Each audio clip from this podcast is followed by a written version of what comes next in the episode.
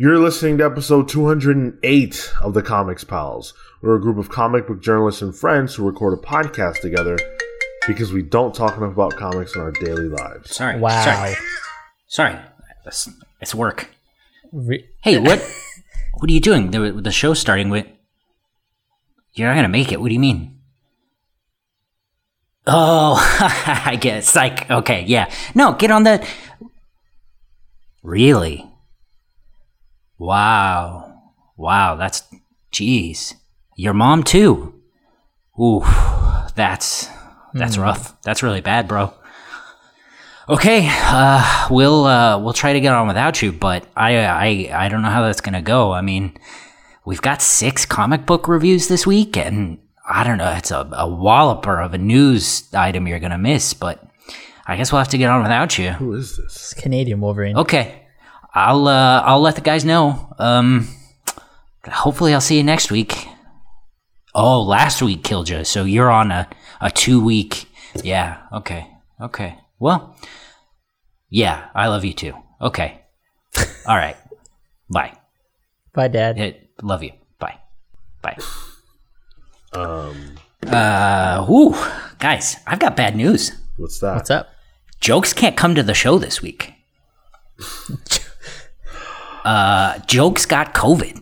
Can you believe Oh. that? This this long, and they caught it last week.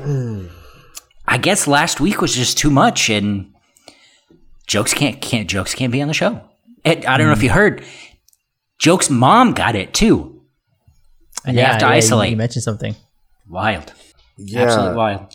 you know, um, I actually listened to the show, and uh, I understand why because the show last week literally went in the toilet, and I wouldn't know anything about that. no, and uh, I guess yeah, I guess that's what happens. Uh, that's what happens when I'm not around. Thankfully, I have made my return this week, um, and uh, well, Phil knew what was good for him, so he got the hell out of Dodge. and yeah, True story, though. They are finding COVID in sewage water. That's true. and it, apparently, it's how a lot of people are getting contaminated is in sewage water. That's true. They're, what they're bathing in it? Like, I don't know, man. you- What do you do with sewage water? oh my god, I don't know. Actually, that's a good question. Wait, I thought so, Sean. I thought you were gonna say because last week the show was a joke, and because it had to bear that on its shoulders, it wasn't able to to come to this episode. Yeah, it got COVID. It well that yeah. I mean, I, I that yeah, that's the long way around to what I wanted to do, which was you know joke about flush down the jam. Um, No jokes this week. we we actually last week flushed down this podcast, and uh, you know That's not that's funny. never a good idea. Well, hey, you know, you said no jokes this week, right? Because they weren't there last week either. Sean, I wasn't talking to you. Marco, that wasn't funny. Oh, oh.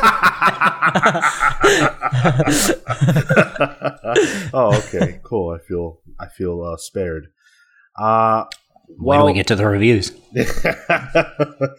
Speaking of the reviews, uh, Cale did say on the phone with jokes, I guess, that uh, we have six reviews, and that is the case. This week is major.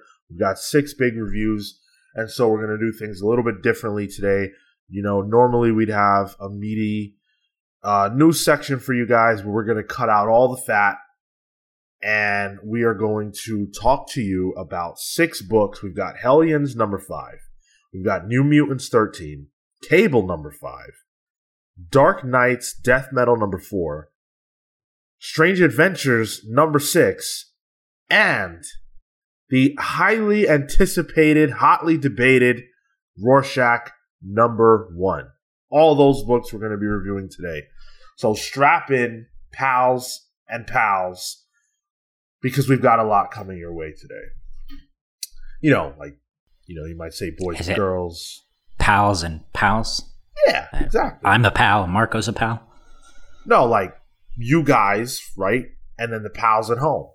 And then use guys. Uh, oh, use guys. Yeah, exactly. See, you guys get it. Use guys get it. Uh, Y'all, y'all understand. oh man, okay. Uh yeah, I feel I feel good, you know, week off, uh week away from the you know, the the uh the attempts at jokes. Which You know? uh, which wrestlethon did you go to this time? WrestleFun. Well, you see, the issue is that if I attended a wrestling event, I'd be the one with COVID, and so I didn't do that. Oh. Um, yeah, and, and actually, there are no wrestling shows to go to because you know we're not allowed. That's uh, that's the only time you've ever missed the show ever is if you've gone to a wrestling event. So I just assumed that you were gonna brave it, and Well, you know, uh, I, I, I've, I, I go, I go places. You know, I do some things. Um, yeah, I went to, uh, went to Atlantic City once, twice this year it's three During- times a lady. during COVID, actually. Oh During God! COVID, Yeah, yeah. I put my life on the line. I'm For still what? here. What's in Atlantic City?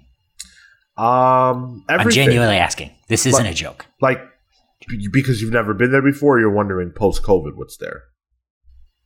Both. Okay, so for those of you who are unfamiliar, Atlantic City is a um, it's a Vegas knockoff in the New York knockoff, which is New Jersey.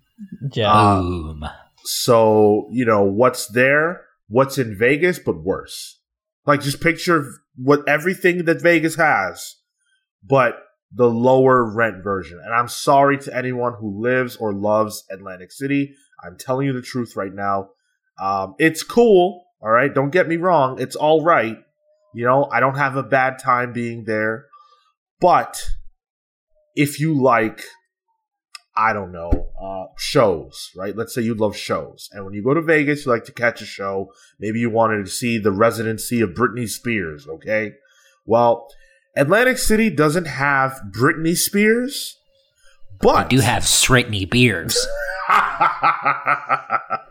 They have- what they have is a street performer who, on their best night, sounds nothing like Britney Spears, but will do Toxic live. oh shit! Yeah. So, and it's free, so that's cool. Free show. All right. Yeah, decent. Um. So yeah, that's that's what I do. You know, like to go to Atlantic City sometimes. Um. Just get away a little bit. It's safe. It feels kind of safe, but you know, to each their own. Don't judge me if you feel like you want to write into us at thecomicspals at gmail.com by crapping on me for my life choices. Don't bother. We do not fact check on this show. well, listen, we try. Uh, speaking of reaching out to us, you can do so the aforementioned way, writing our email. Uh, you can also catch us on social media at the Comics Pals. If you're watching this on YouTube, we appreciate it very much. Make sure that you guys are subscribing. Even if you're not watching on YouTube right now, make sure you, you guys are subscribing. Uh, it helps us out a lot.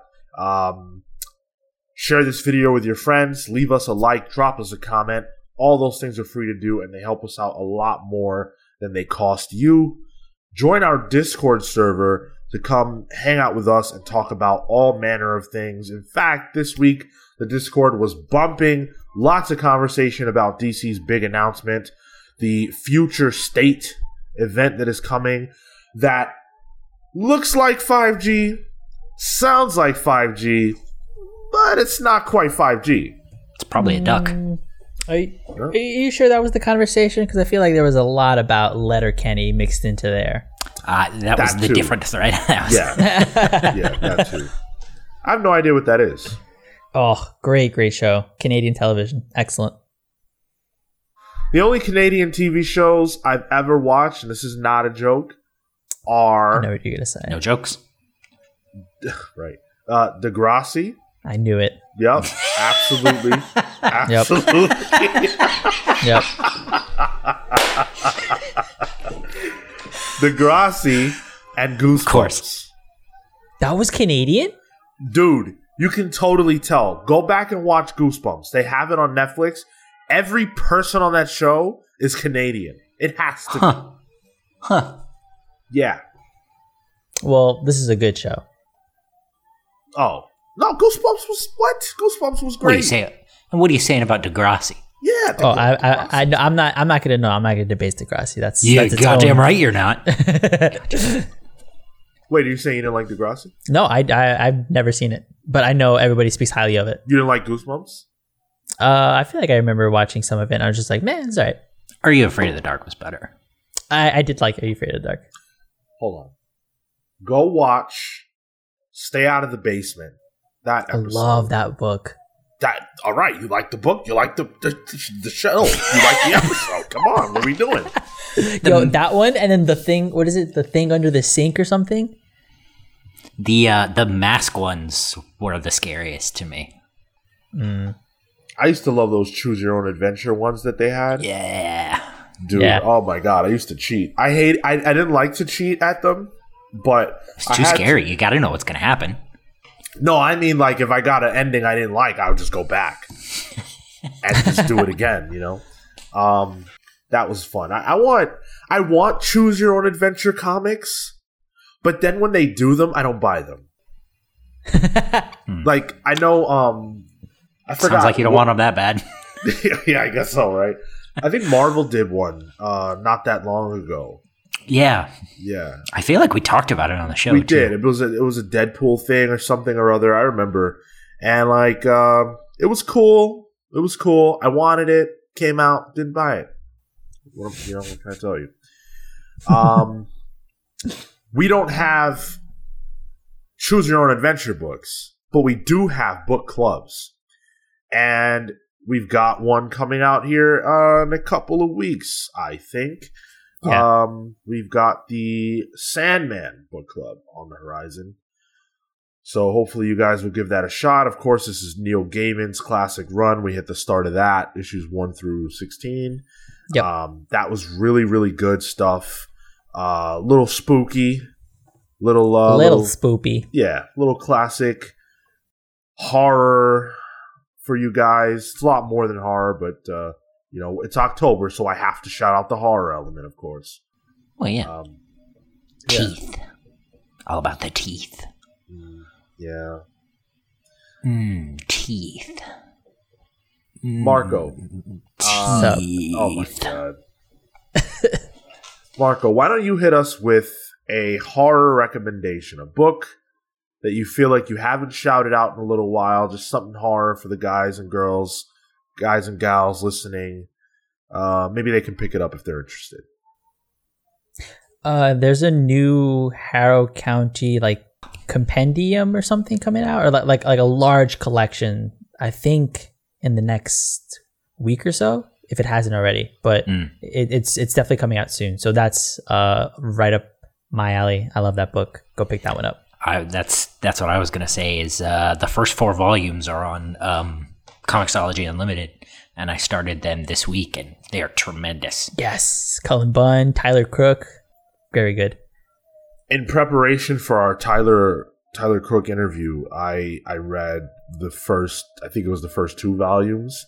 hmm and boy was that great it was it was awesome so uh, that's our that's our horror book for the week i guess go check that out um, you will not regret it i don't think. I've i've never personally been a fan of Cullen Bunn's when his when he was doing his marvel stuff. I didn't love any of that but this was awesome. You could tell he was in his element so i highly recommend it. Yeah, Bunn Bunn in his uh, when he's doing horror, that's his jam. Like like any horror book that he writes out, I try to pick up because I know it's it's where he sort of lives for that kind of stuff. yeah absolutely What else? Do you know what else he he has? Horror Uh, wise, horror wise, he has um, a few things on from Image that I'm blanking on the name. There's one that I uh, Bone Parish is one. Uh, that's a Boom book, I think. Uh, I know him from Wolf Moon, who he did with. Uh, art the artist is something Hurt Brian Hurt maybe. Um, what he hurt? Uh, who knows? Uh, but Jokes. and then he has a self-published book called Metro as well. That's like a crime noir horror thing. Um, there's a bunch more that I'm sort of blanking on, but uh, he has a really good selection. And, and anything that he touches on that's scary, you should probably pick up. All right. Good. Okay. Hopefully, uh, some of you listening, go check that out because it's worth your time. And uh, just on that omnibus, so the volume one collection is actually coming out next year, so January nineteenth, twenty twenty one. It was just announced recently, but it's coming out next year. and that collects everything. That collects everything through. Uh, it's a volume one of two, so I'm Oh. assuming like half the the half the run. It's about thirty four issues in total. So yeah, I think nine volumes on Comixology. maybe yeah. Cool.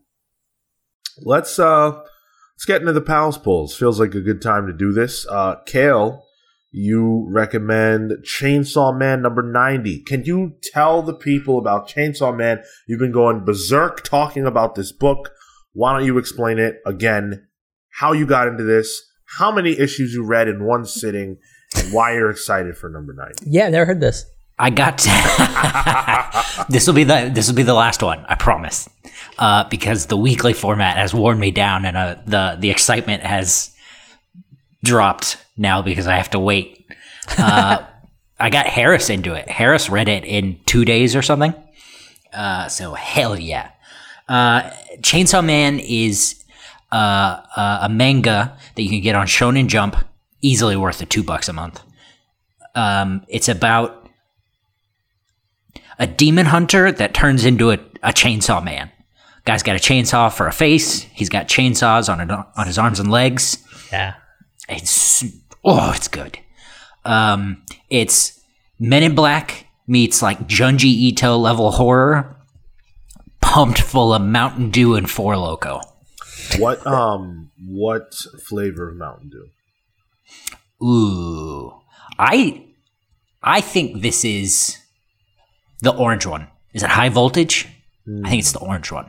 I was gonna say code red, but it's just a little bit different. There's some really good levity, um, and really good flavor in it. That when that flavor hits, ooh, it pops, baby. Uh, so I don't know who actually makes Mountain Dew, but if you do, if you know who it is, submit that. Submit that 30 second clip right there because we're looking to get sponsored. And listen, we need that Mountain Dew money. Man, I'll take, you know, you know that, you know that like Kroger's, like whatever the Kroger's, um, you know, non-branded drink is, like the, Ga- the local gamer market. spittle. Yeah. whoa, whoa! You can't you can't knock that stuff. That's good. I'm not That's why- knocking it. I, I get my cereal from that. I get the the Mills brand cereals, the Frosted Flake that's like actually a polar bear. that's crazy. Um, but I'm not knocking it. I'm simply saying I'll take their money. You know, oh, What- and yeah, it turns out it turns out it's PepsiCo. really? Yeah. That makes Yeah. sense. Oh, okay. They're probably looking for sponsors. Yeah, I, I really thought you were going to put that as a blurb on like the back of a book, like Cale Ward of the Comics Pals. Put it on the put that Mountain Dew bit on the back of a bottle. Ooh, when that flavor hits, it drops. Mountain Dew, high voltage. There you go. Uh, I want to be sponsored by Baja Blast. That's the Mountain Dew flavor that speaks to me.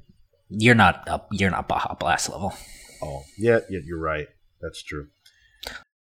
Um, so okay, Chainsaw Man. Uh, do you have anything else to say about this book? It's tremendous. Keep reading. Cool. I it's got to be near the end. Uh, doubt because I listen.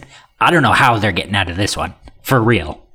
I don't know where they're going. I don't know how they can pick up after this. It's got to be nearing its end. And this guy is the the author. His last big series uh, was called Fire Punch.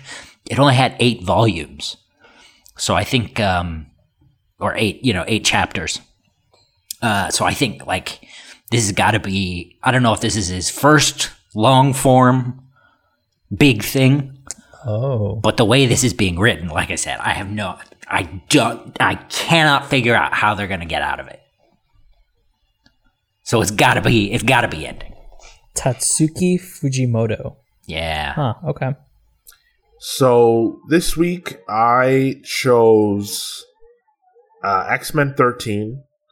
Now uh, we are several issues into Ten of Swords. Um, and uh, we haven't really heard from Jonathan Hickman.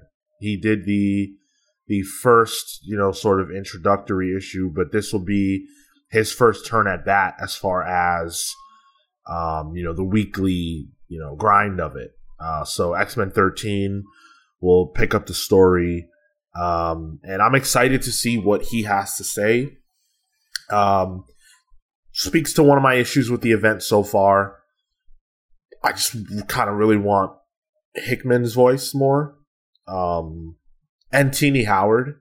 Like if it was just those two passing it off, I think I'd be a lot happier right now.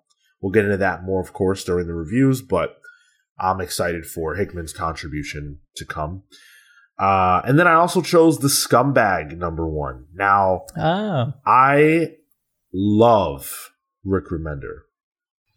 What? Uh, I I know it's crazy. We've Hmm. always talked about my that name. shrine to Morrison, and that shrine exists. Believe you me. But adjacent to that shrine is a growing Slight- shrine. Slightly smaller. Slightly, slightly. Growing. And if things keep going the way they're going, it may very well eclipse the shrine to Grant Morrison one day. Gun to your head. You have to pick a Grant Morrison or a Rick Remender, and you, you can only you can only pick one. And it, like it doesn't matter which Grant Morrison or Rick Remender, whatever's in your head. Is it Gmo or is it Rick Remender? Gun to your head. Oh, it's it's it's Batman, Grant Morrison Batman. Hmm. I you know, I have to. Now, if you give me a few years, I might change my mind. But that book had such a profound impact on me.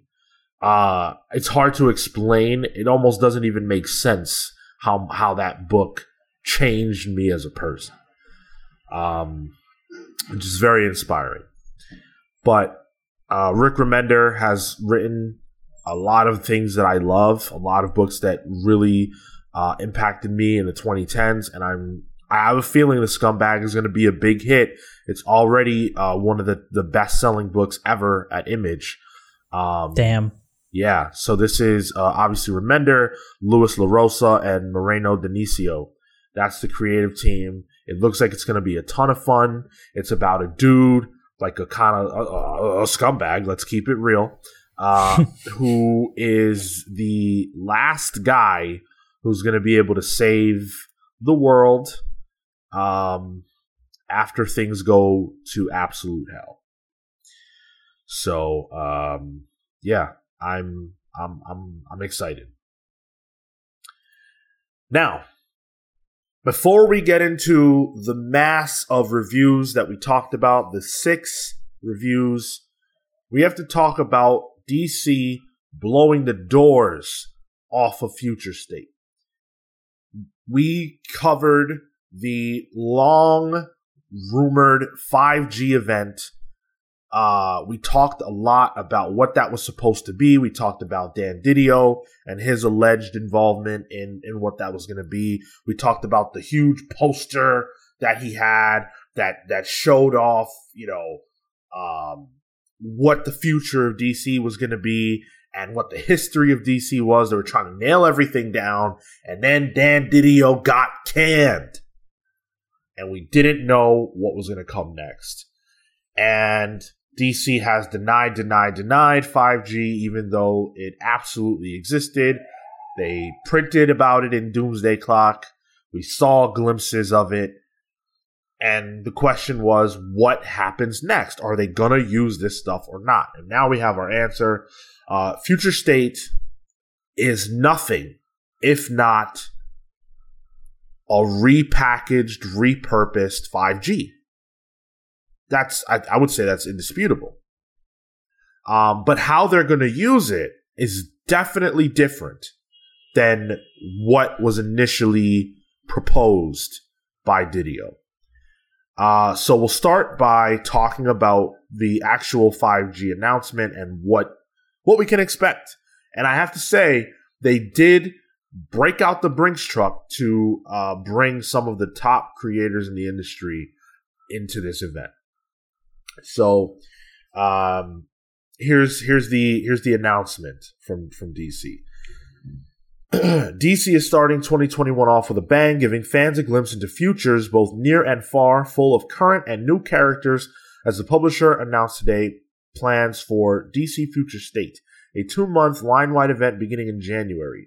Through February 2021, the full title lineup will feature a combination of monthly and twice monthly oversized anthologies, as well as a monthly schedule of miniseries and one shots.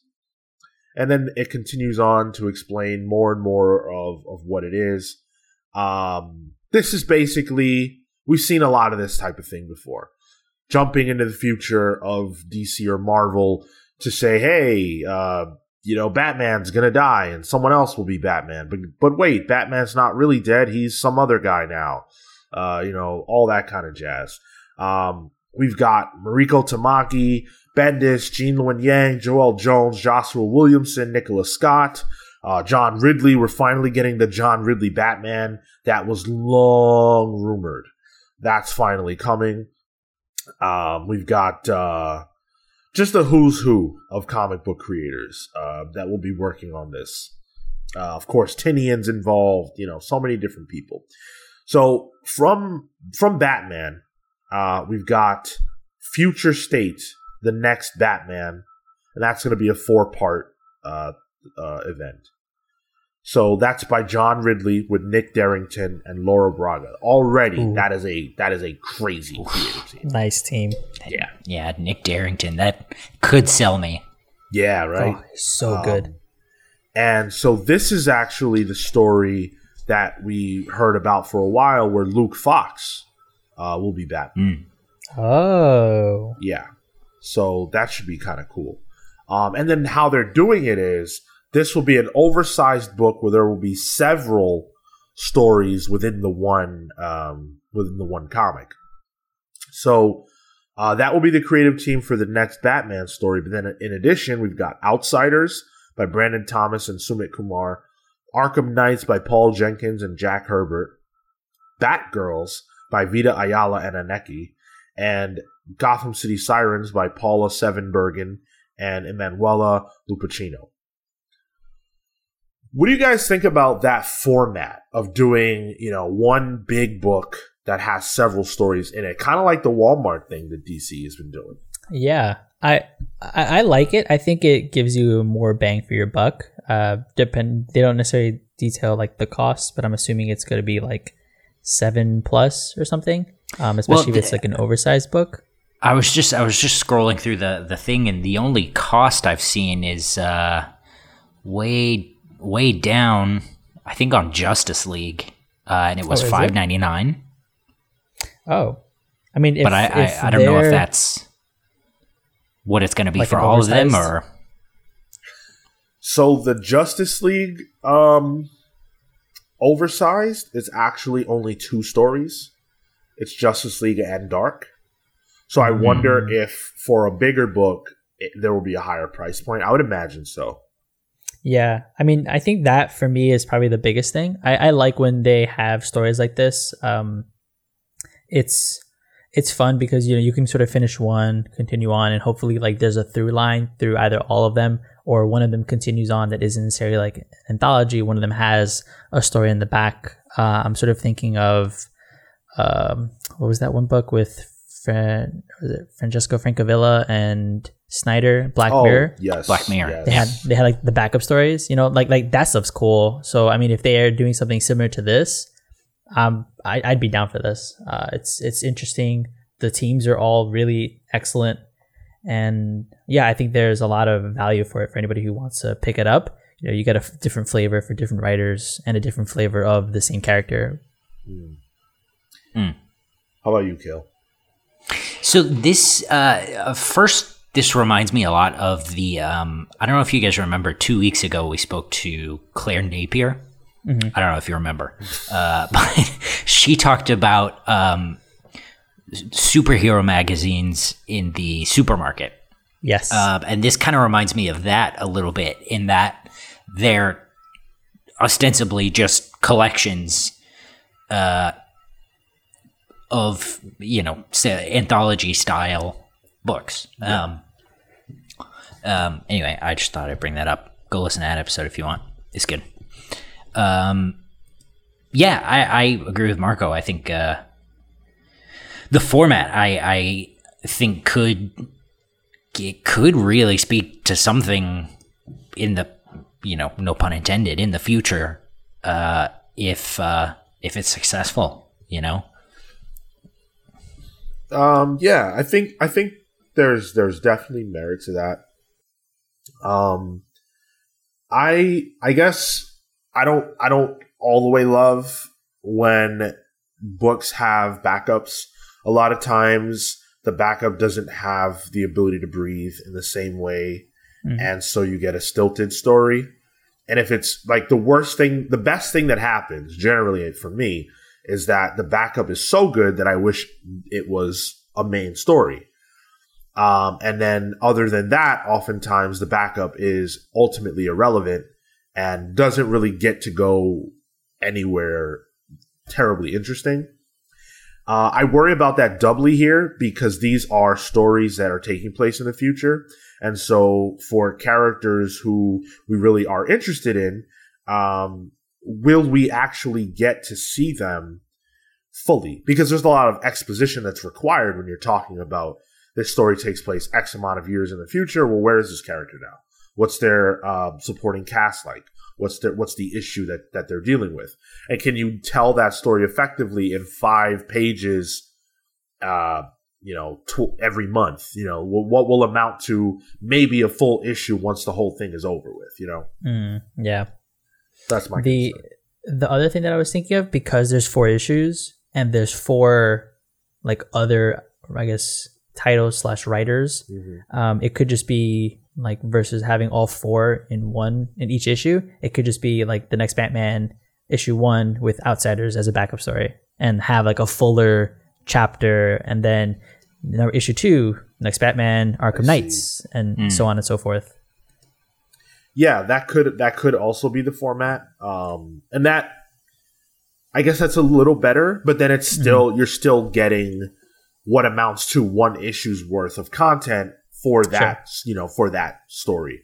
Um, Which they do have. Uh, they do have some one shots as well, um, which you know is is fine. Uh, they've got one shots in the in the Superman world uh, for stuff like um, Kara Zor-El, Superwoman. That's by uh, Margaret Bennett and uh, Margaret, Marguerite Sa- Sauvage. Sauvage. Yeah, woof. Um, that's a that's an interesting team. Um, Yeah. Is it just happenstance that they have the same first name? I guess so, right? Of course. Probably. Yeah. um, Pe- people people do that. yeah. I don't know why, personally. Um,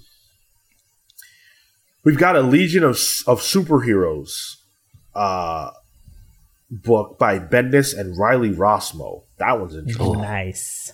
You got me in that last part. That in that last part you had me. You had me at the Shame. end there. Shame shame Rossmo's uh, being wasted on Bendis. That Damn. that sucks. Hey, I- let's I- let's give him a chance. You know, maybe. Uh, Bendis? yeah. After how many years? Thirty? No thanks. I'm done. All right. the uh the Mark Oh, so- Russell. are you gonna pick it up? Um, Well, I know you're. I know you're gonna you know pick why it up. I That's won't? That's a dumb question. There's only one reason why I won't. It's because I don't care in any way about the Legion of Superheroes. That's why. Otherwise, I would. I'd say you're missing out, but I haven't read it either because it's Bendis. so you're probably not missing out. the the Superman versus Lex with Russell and and Pugh. That's that's a get for me. Oh, that's a three issue series too. Yeah, I I love Russell and when he, and anytime he does stuff with Pugh, like it comes out really good. So that's a get. Is that the um? Is it Snagglepuss? Did they do that together? And Flintstones. Oh yeah. And I, Okay. and I think I think even no, not no. What, what was the the one Ahoy Second um, coming. Second Coming? I don't think I don't think it was him though. It was don't Russell, remember. but not Pugh. I don't Yeah. think it was Pugh. Yeah, Yeah, so I mean, I, I think there's too many books for us to just rattle off all the different ones. Um, I I know for me, I'm interested in, of course, uh, Dark Detective. Um, that looks like it's going to be pretty cool. Uh, so they didn't waste a single second on the idea that Bruce Wayne is actually dead, um, and that's fine because this is such a short thing. Uh, you know, they want to sell the books and I'm, I'm I'm cool with that in this instance. Dark Detective is Bruce's new persona, and Mariko Tamaki and Dan Mora are the creative team on that. That is Oof. crazy. Nice. That is that is awesome. And there's uh, Red Hoods there with Williamson and uh, Giannis. Yeah. he's great stuff. That yeah, that that should be interesting as well. Hmm. I'm not into the Red Hood, but yeah, frick, that is a good team. Yeah, exactly. I don't care about Red Hood really at all, but In the slightest. Yeah. in this in this uh instance i'm down um uh the batman superman future state could be cool gene Luen yang ben oliver i'm into that Mhm. um and, and and you know there's a few different ones there's a mr miracle one but i, I don't I, you know just just because it's mr miracle i guess I'm, I'm into it um the wonder woman one immortal wonder woman by becky cloonan uh, Yeah. Michael Conrad and Jen Bartel. I like the creative team, and Mm. uh, obviously, I love Wonder Woman, so that could be cool. Um, yeah, I how think the-? I think the Superman of Metropolis by by plot anyway looks interesting. That's the the plot one that caught my eye the most anyway. Uh John Jon Kent has I guess seen whatever's happening in Gotham and so he decides to bottle Metropolis in the same way uh Clark does with Kandor Hmm. Oh. and I guess that puts him in conflict with Supergirl.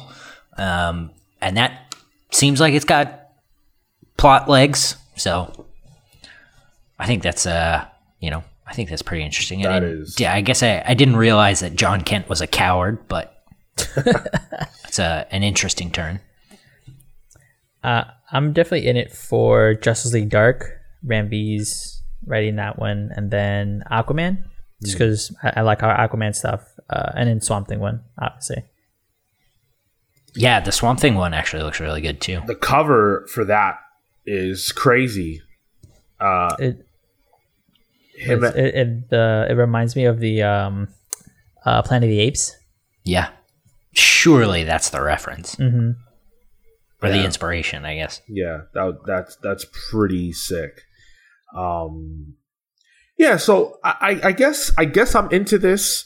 Uh, you know, it, the the shortness of it is both attracting and attractive and off putting. I, I I'll say that. Like every time DC does one of these, because this is not new. Like they did a similar thing with uh, Futures End. Future. Oh, yes. I was gonna say I, I like that one. Like I, I thought that was a cool crossover, like a cool idea though. I don't know. I saw Black Canary stitched onto uh, Frankenstein's chest. And I'm like, you know what? That's not for me. What? Yeah, yeah, and a lot of that stuff, I just like when you know, like for example, I believe it was Future's End. They did it just because they needed a, a they needed to put all the main stories on pause while they moved from New York to California. Like, Oh, huh. yeah, That does make sense, Oh, actually. I think yeah, so. yeah. That's No, was wasn't that what was the crossover one? Um, there was one that followed Future's End. Was it not that? The um, I don't think it was. No, that was the um, convergence. yes, was it not that? I don't think so. whether it was Future's End or Convergence, it's the same idea, right? Of, you know, they do these things and it's like, okay, for a month or two, we're putting all the main books on pause and we're going to show you the future of DC. How many futures of DC can there possibly be? And so I, Seven. I yeah, I was gonna say that. I was actually gonna say seven. I personally grow weary of things like that. I, am not Mm. that fond of it, especially when you know it's not going to have any current day impact. Um, and so a lot of this will end up being a pass for me. I can tell you right now. Um, I'm, I'm into the Batman stuff, kind of. If the creative team is really great, I'll pick some of this up. But for the most part, this is just going to be okay. I guess I'm picking up less DC for the next two months. Is there anything that just you're immediately not into? Uh yeah. Let's see. Um, the Superman stuff, I don't think I really care about at all. I pro- I don't Yeah. imagine myself buying any of it. Um, probably not the Justice League either. To be Mhm. honest, um, it's only two issues, so maybe I'll go for that. And I love the I love the creative team. I mean, it's Joshua Williamson, Robson Rocha. That's that's awesome. Um, and Justice League Dark by Ram V and Mauricio Takara. That's really awesome as well. Um, so maybe I'll go for that. But the, everything else, pretty much, I don't I don't care about. Oh, Ryan Cady's on the Tales of the Green Lantern Corps. That's cool. Yeah, Was he that's really? cool. I just I just saw that. Yeah. Um, fan favorite of ours for sure. But in order to get this, I have to buy a book by Geoffrey Thorne and Tom Raney, and I don't know who they are. Yeah, no, no, no, you know, no slight on them. I just don't know them. And you're gonna ask me to to buy, I assume, an oversized book. Um, yeah, it's an oversized book, and it's probably gonna be six bucks around there for creators that I'm not aware of for something that won't matter in two months. I'm not doing that. That doesn't make any sense. Now, in Dan Didio's world, this would have been probably a year, couple years of, you know, an actual shift. Crises and deaths and rebirths and And and the the thing with that is ultimately you know it's not going to matter, right? In a year, to you know, to 2 years, everything will go back to normal. But the cool part is that for that time, they can do whatever they want. And that's a- attractive to me. I like that. I like the idea of, all right, we're taking the main guys off the board. Here's a bunch of new people and some of the old people, but in different roles than you're used to. And the rules are, are gone. You know, everyone always complains about how stale superhero comics are. But to me, that's exciting. This is like, okay, in two months, Batman will be, uh, Bruce will be Batman, not the Dark Detective. He won't know he was the Dark Detective. I'll know, but I'm not going to care because it's over. And that's that. So that that's kind of where I come from with it. Um so yeah, ultimately I, I I guess you guys are you guys are into it. You're you're down, right? I'm down for some of the books, like the Yeah, the ones we I- call down. This is what they're publishing for three straight months, so we don't really have, you know, too much of a choice really.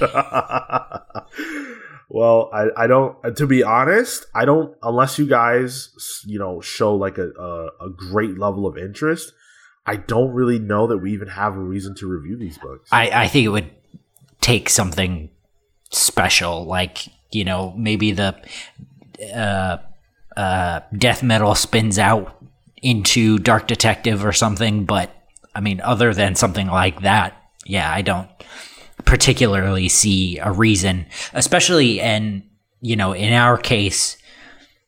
As few books as there are for, for their line at this point,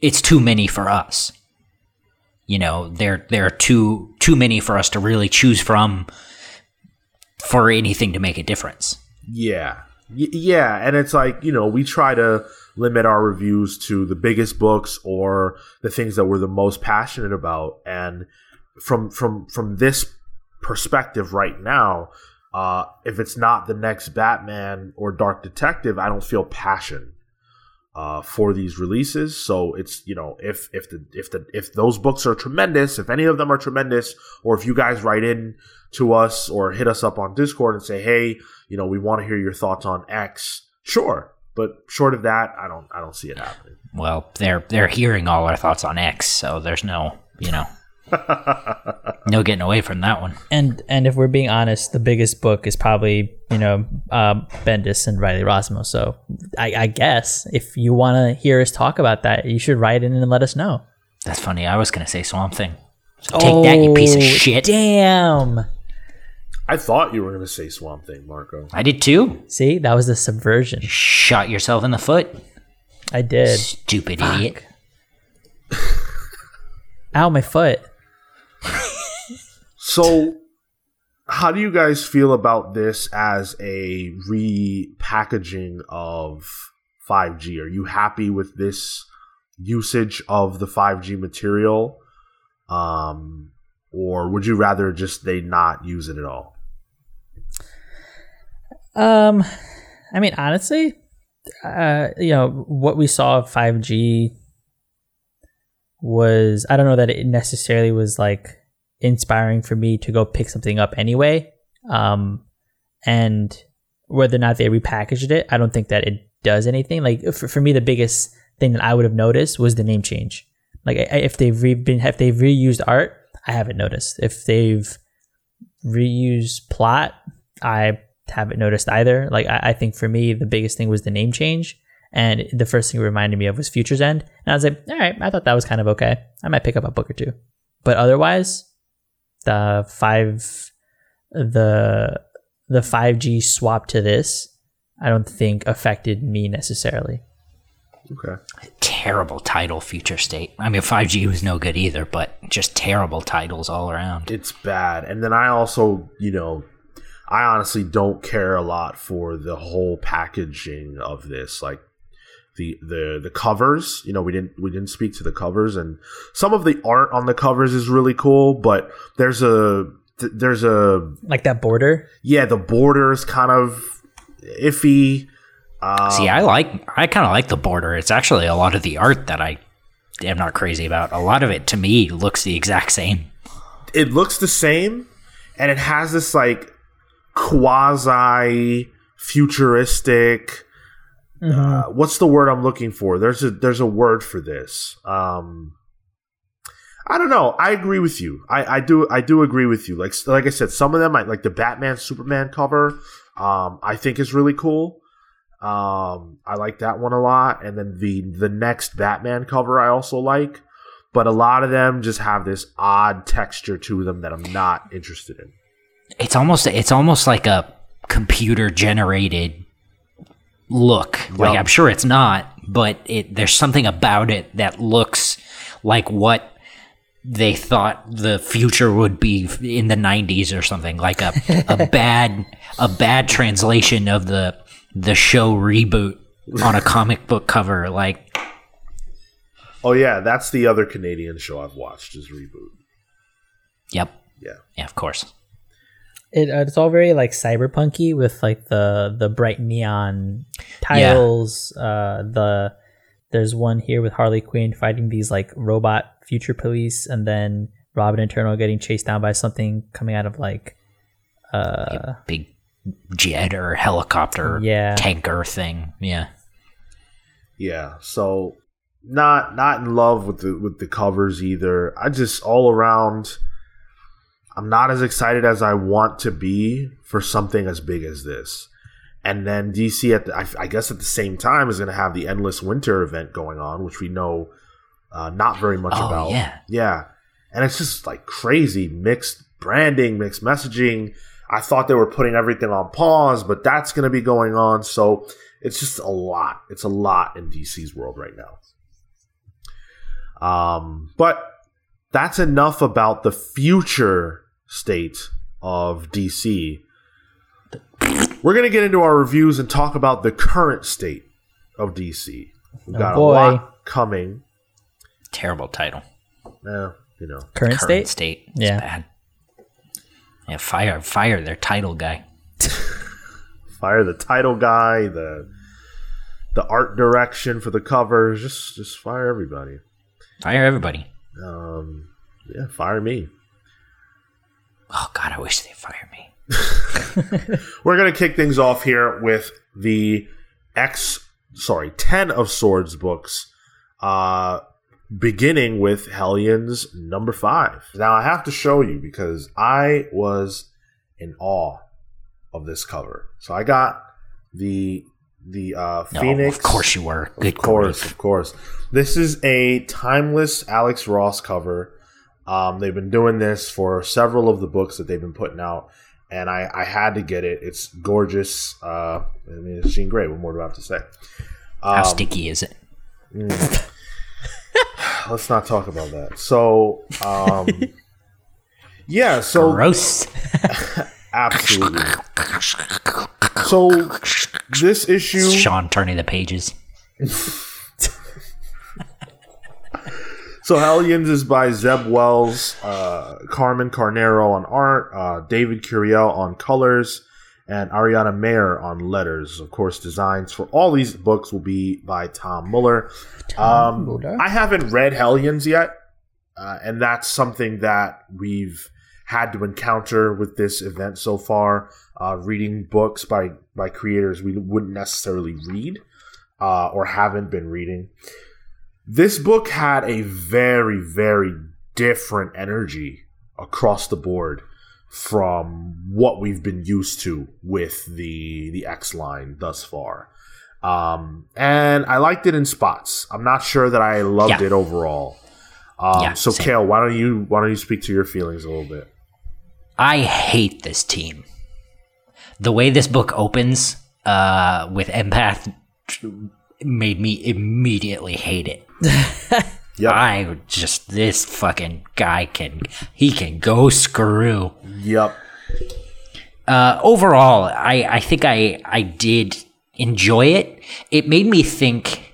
I think I think it made me realize what I think Ten of Swords is or is trying to be. And I think it's like I think it's trying to be a big fantasy epic. In the style of like a, a Lord of the Rings or like a, you know, your insert fantasy epic here. Um, in that there are a bunch of people going in a bunch of different directions in different chapters of the book, and eventually it's all going to come back together. But for now, it sucks. I the opening with empath kind of like threw me off because I, I I do agree that it, feels different from the books that we've been reading, and I think that opening though kind of grounded me into like what the rest of this was going to be, which was kind of a little silly. You know, like like obviously him him coming in and being to to Xavier like you know what's your name? Keep your like your shitty or your fucking hands off me, like whatever, right? Like there's just like this uh levity to it and obviously he's a dick um but then i think a lot of the characters in here might be. Um i'm not like super familiar with all the the cast. Um a lot of them are new to me but i think of the the two standout characters were mr sinister and empath and that to me was very entertaining because they they bicker.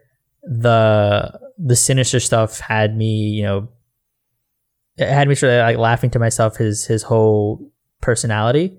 So there there were good moments that these characters carried me through, but there were others that I think were slow once they got into the whole Avalon world. yeah. I liked Sinister playing against himself. Yeah. Um, and everything else was pretty hit or miss for me with Sinister because I, I, I liked the way Hickman did it in HoXPoX, and I haven't seen in, in anything since then. But um, this, yeah, was very hit or miss for me. So Hick- Hickman, I feel like, has a good grasp on the sinister shtick, and then also, um, oh my god, uh, why am I blanking so hard? He's like the guy who created this version of Sinister. I feel, um, like the mid two thousand, late late two thousands. I ah, I'm blanking. Um, I'll- Gillen? yes, thank you, Kieran Gillen. Oh, Kieran Gillen. Yeah. Um, and he he did it tremendously. But I feel like in the wrong hands, he comes off as kind of dumb. And Sinister's not dumb. He's just extremely egotistical and, you know, um, Flamboyant. flamboyant. Exactly. And that's fine. But they take it over the top. And I feel like Hero's over the top. Um, The issue starting the way that it does with Empath, it is smart because it's it's a familiar setting and it's a familiar scenario, but it plays out in a different way. That's smart. I just don't like it. You know, like it was well done. I just don't care for it. Um, and the characters can be douchebags. There's no reason why mutants have to all be, you know, nice people, but this just felt really kind of almost forced. Like you get resurrected, and the first thing you're on is being a douche. Um, you know, and I just, I, I don't know. That was kind of odd. I also feel like that level of disrespect towards Xavier wouldn't necessarily be tolerated the way that it Yeah. would have been before this era of X Men. Um, that being said, I also didn't believe Sinister's plan at all. And that's one of the issues that I have with this. Uh, and Cale, I wanted to ask you: Did you read Messiah Complex? It was the uh, the 2008 um, X Men event. I think I did. Okay. So in that event, it was it had the exact same structure as this. There's an initial uh, you know, inciting incident where they had to find the the, the baby Hope. Um Mm, mhm, mhm, yeah, and then the different teams split off to, to do their own thing as it relates to you know what would make sense for them dealing with this with this crisis. And then in the end, they all converged on each other. This is the same Yeah. thing. The problem is that there's more teams now than there were then. And it doesn't feel like there's a need for that. So they create weird ways to involve everybody. So in the case of Hellions, the way they involve them is by having Sinister say, "Hey, why don't we have my team infiltrate Arakko and steal the swords that the Arakki are supposed to use? And so if we steal them, then they can't participate in this tournament. So now they they have to forfeit. Okay, what reason would the council, who just freaked out at the idea that we lost the life of um Rock of, slide. uh, Rockslide, and and that he's he's basically permadead. The, that version of Rockslide is permadead. What reason would they have to be comfortable with sending another swath of mutants to die? It seemed to me this Hellions team. uh, It seems like nobody likes them. So it seemed it, the way that council meeting seemed to me was just like, yeah, go die. You can't Fair. resurrect, so bye. Fair, I guess that's it. I I think real realistically, I think you're right. Uh, that isn't, you know, uh, that isn't what they would do. But I, I would also point out it was a close vote, and Magneto changed his. Well, he so- changed his for Sinister going. Right. Yeah, that's right. That's right. And and the thing I think uh, Havoc and Psylocke being on the team as well, sort of, I don't know. And, and and look at how they dealt with look at the controversy surrounding when they buried Sabretooth. Um when when they put him in stasis. Like that was uncool. Yeah. And Sabretooth is a monster. And he broke the law. These characters are douchebags, but they haven't broken the law and they're basically being sentenced to death. It feels contrived. In an event yeah, go ahead. Yeah, I don't. I, I was gonna say I don't. I don't know that I agree that it's necessarily sentenced to death, because you know I think I think they the council probably does put trust into Havoc and Psylocke, uh, but I yeah I do I definitely think there was some flippancy with letting them uh, creatively letting the the the justifications for letting this team go. it undermines the threat of and the seriousness of the threat when you're willing to say, okay, yeah, you guys are valid to go and try to steal the swords. Like that should not be the strategy. Uh, you're sacrificing mutants to prevent the death of other mutants, and that's odd. Um, so I'm not I'm not thrilled with that aspect of it. Um, once they got into their mission, I was a little bit more. I, I had a little bit more fun with the book. Empath using his powers on Grey Crow was funny. Um, I, I kind of dug that a little bit. Uh, not so much, Cale. I it it it really I, similar to the beginning of the book. Anything where empath was interacting with anyone, just it really ground on me. Um, and this just felt, as you said earlier, it just felt over the top. I just like that happened, and it, he wants Grey Crow as his pet. His pet. I'm sure that there are problems with that. Nah. Why? I don't know. I don't know anything about the character Grey Crow. I would guess by his name, there's probably some Native American influence in there. Oh, I see. Uh, yeah. Oh. Nah. Cale's my pal. Well, I'm a Kel, no, am a white, no. blue-eyed. no, uh, brown-haired, no, blue-eyed guy, that doesn't- No, no. Hey, no. Where's my newspaper? I don't know. I, I, they have a personal feud with each other, um, and it's just some goofy stuff. Yeah, you know? I, I, and I agree. I'm not saying you know. I'm not saying that in any sort of like, oh, SJW, whatever. Uh, It's just like, all right, come. on. Hey, sit.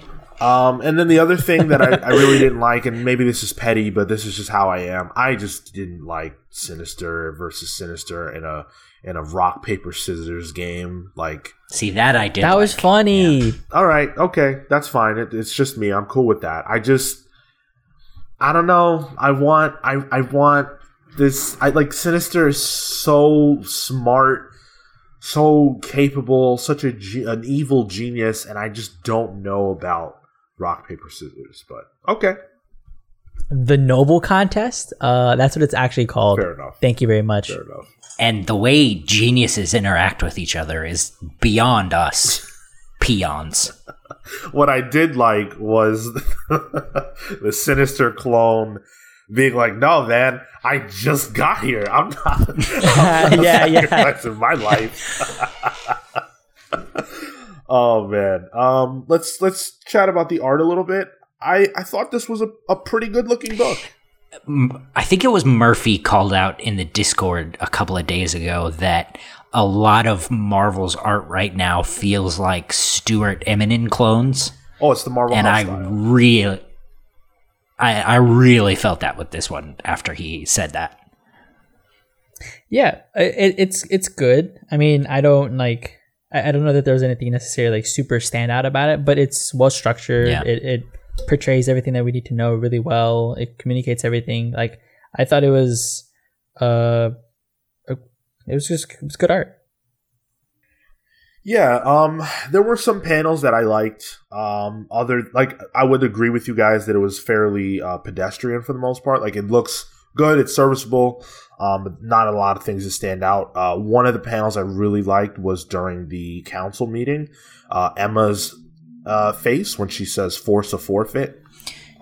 That Yeah, that's cool yeah, structure. That was yeah, great. I love that. Um, and I love how she's opposite of Sinister on that um in that panel. Um I- I, I just thought that was really good stuff. Um but but you know, honestly that's about it. Everything else was like done well, but not stand out in my eyes. Um, I thought the colors were, were, were pretty good as well. Um, I, I thought it was a well colored book. Um, interestingly, though, for a book with this kind of vibe, I expected it to be a little more vibrant in in terms of the way it was colored. See, I I would have thought that too, but for example, when they first get into town, because there's the surroundings are colored so like differently and more, I guess, naturalistic, they stick out, and I think that's like a visual comedy element. Like they, you know, they're sticking out like a sore I thumb see. in this world, and so like I I would have agreed, but because them just being out there themselves uh, made it stick out. Yeah, You know? that's a good point. And I, I, I wonder if the next time we see this chapter and they're a little bit deeper in, if we'll see a bit more of that vibrancy as they're out in the excuse me, the fantasy wilderness or whatever. Yeah. Okay. Um, any other thoughts on Hellions before we move on? No. No thanks. It's all right. It was- That's fine. Okay.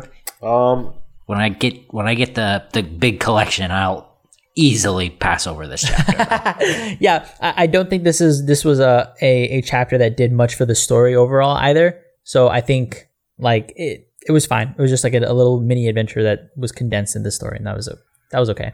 Yeah, and and that's something that uh, I did want to address as it relates to this event. Um, there shouldn't, in my opinion, feel like there are skippable chapters of an event.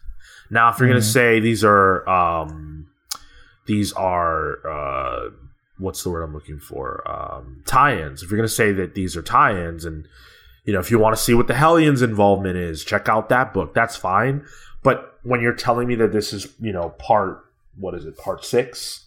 Uh, yeah. Yeah. when you're telling me this is part six, that tells me that okay, I gotta read this so I get the full story. Um, but this didn't feel like I needed to see it, Yep.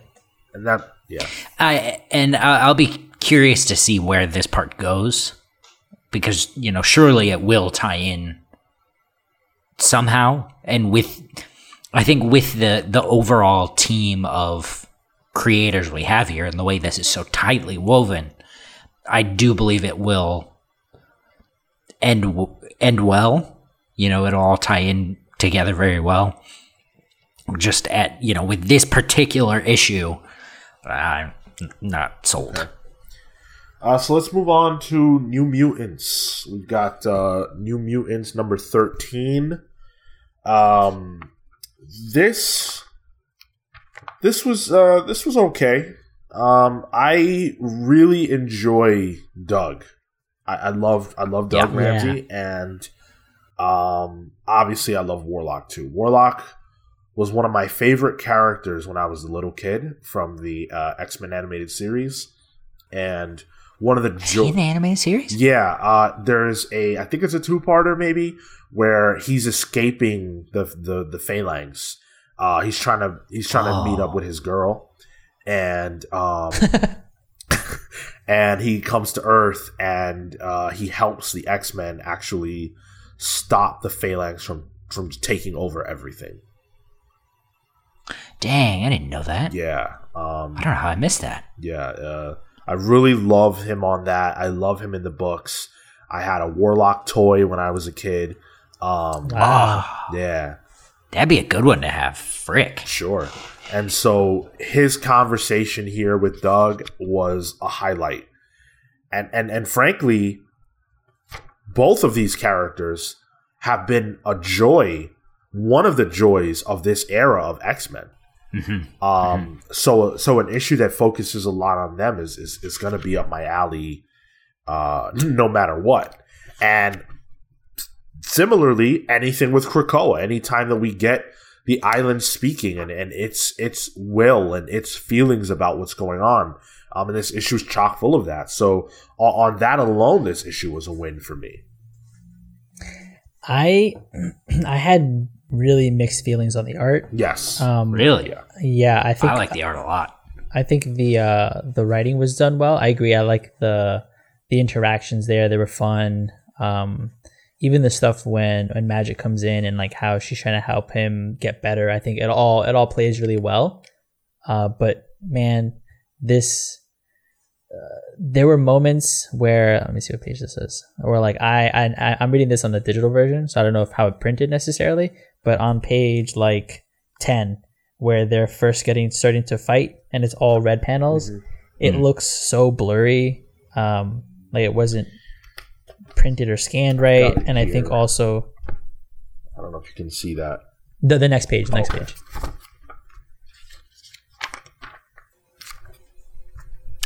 Hmm. like on the top of the skang i don't know maybe you just got a bad version or something. Because I Maybe. But um, uh, there, there, it just felt like a lot of digital stuff. Like even the um, when they're talking to was it to what's his face Cyclops. Cyclops. Like these the the strokes just feel like these unrefined digital strokes, and I was not a fan. Uh, I had a lot of issues with it. It just felt like they he used like a smudge tool or something and just like all over. I I so I believe that Rod Reis and Ed Brisson uh, worked together. I want to say it was X Force. Uh, could be wrong about that, but I I don't think this is their first time together. Um, this is their first book together, rather, and it might maybe it was Cable.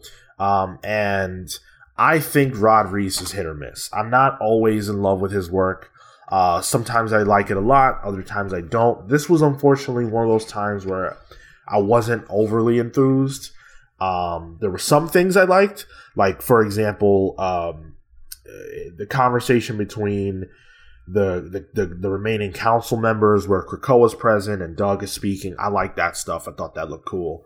Um, Yeah. and I like the way he shows Warlock. Um, yeah, I, I gotta say, actually, even um, uh, oh my goodness, why am I blanking on his name again? Exodus. Even Exodus looked pretty cool here. Um, Rod Reis did a good job with Exodus. Uh, he presents him as very uh, regal, which is a good look for him for sure. Um, so I enjoyed that as well. It, it- I, I wasn't all down on this issue from a visual perspective, but it definitely wasn't like the best. Um, yeah, I could see that. I I, I would agree. It certainly isn't the best I've ever seen, but I think I do like it as a different flavor. okay, yeah, and especially with like the chaos that Warlock brings in general. I, I really like what he does with uh, with Warlock. Yeah, that stuff's cool. That that stuff definitely like it, it also feels very um Sienkiewicz kind of style. Yeah. Uh, so that stuff I think was translated really well. I- I'm I'm trying to remember. Uh, uh, am I thinking of Rod Reis or Ivan Reis who did? Um, uh, we we, did a, a book club It was event. I'm I'm forgetting the name. if it's a DC book, it's it's Ivan Reis. no, it's um, it was a Marvel book. We did a book club on then it it's Rod. Reis. uh, that I think was like a more non-digital painted style. Um, ah, what was uh It, it was another Hickman. Oh, book. it was uh uh the one the one where they fight the builders and all those dudes. Uh Yeah, yeah, yeah, yeah. And at the end, Doom is all all white. oh, you're talking about Secret Wars. Oh, oh, oh, oh, Yes, oh, yes. That was- Was he not- was- no, No, that that's was- no, that wasn't him? no, that's, that's, um, oh my god. fuck. I, I'm that's that's so bad. Like That's so, that's somebody completely different. yeah, All right, so I'm thinking of a different artist entirely then, because I, I, I, for some reason, I was thinking of oh Ribić. that's yeah. Okay, that's who did. Okay. That's who did saw Secret. Wars. Ribić. That's who I was Yeah. thinking of. Was like I'm like I, I could have sworn I've seen his art and it's like different than this. Um, so never mind. Never mind. Th- then yeah, Well, this you weren't wrong. It, Yeah. it is different. yeah, not not a fan of of this stuff. okay. Um, Interesting. From a story perspective, though, uh, I I thought this issue was great. Uh, it basically deals with Doug's lack of confidence in himself and his ability to handle what he has to handle in this uh, in this tournament.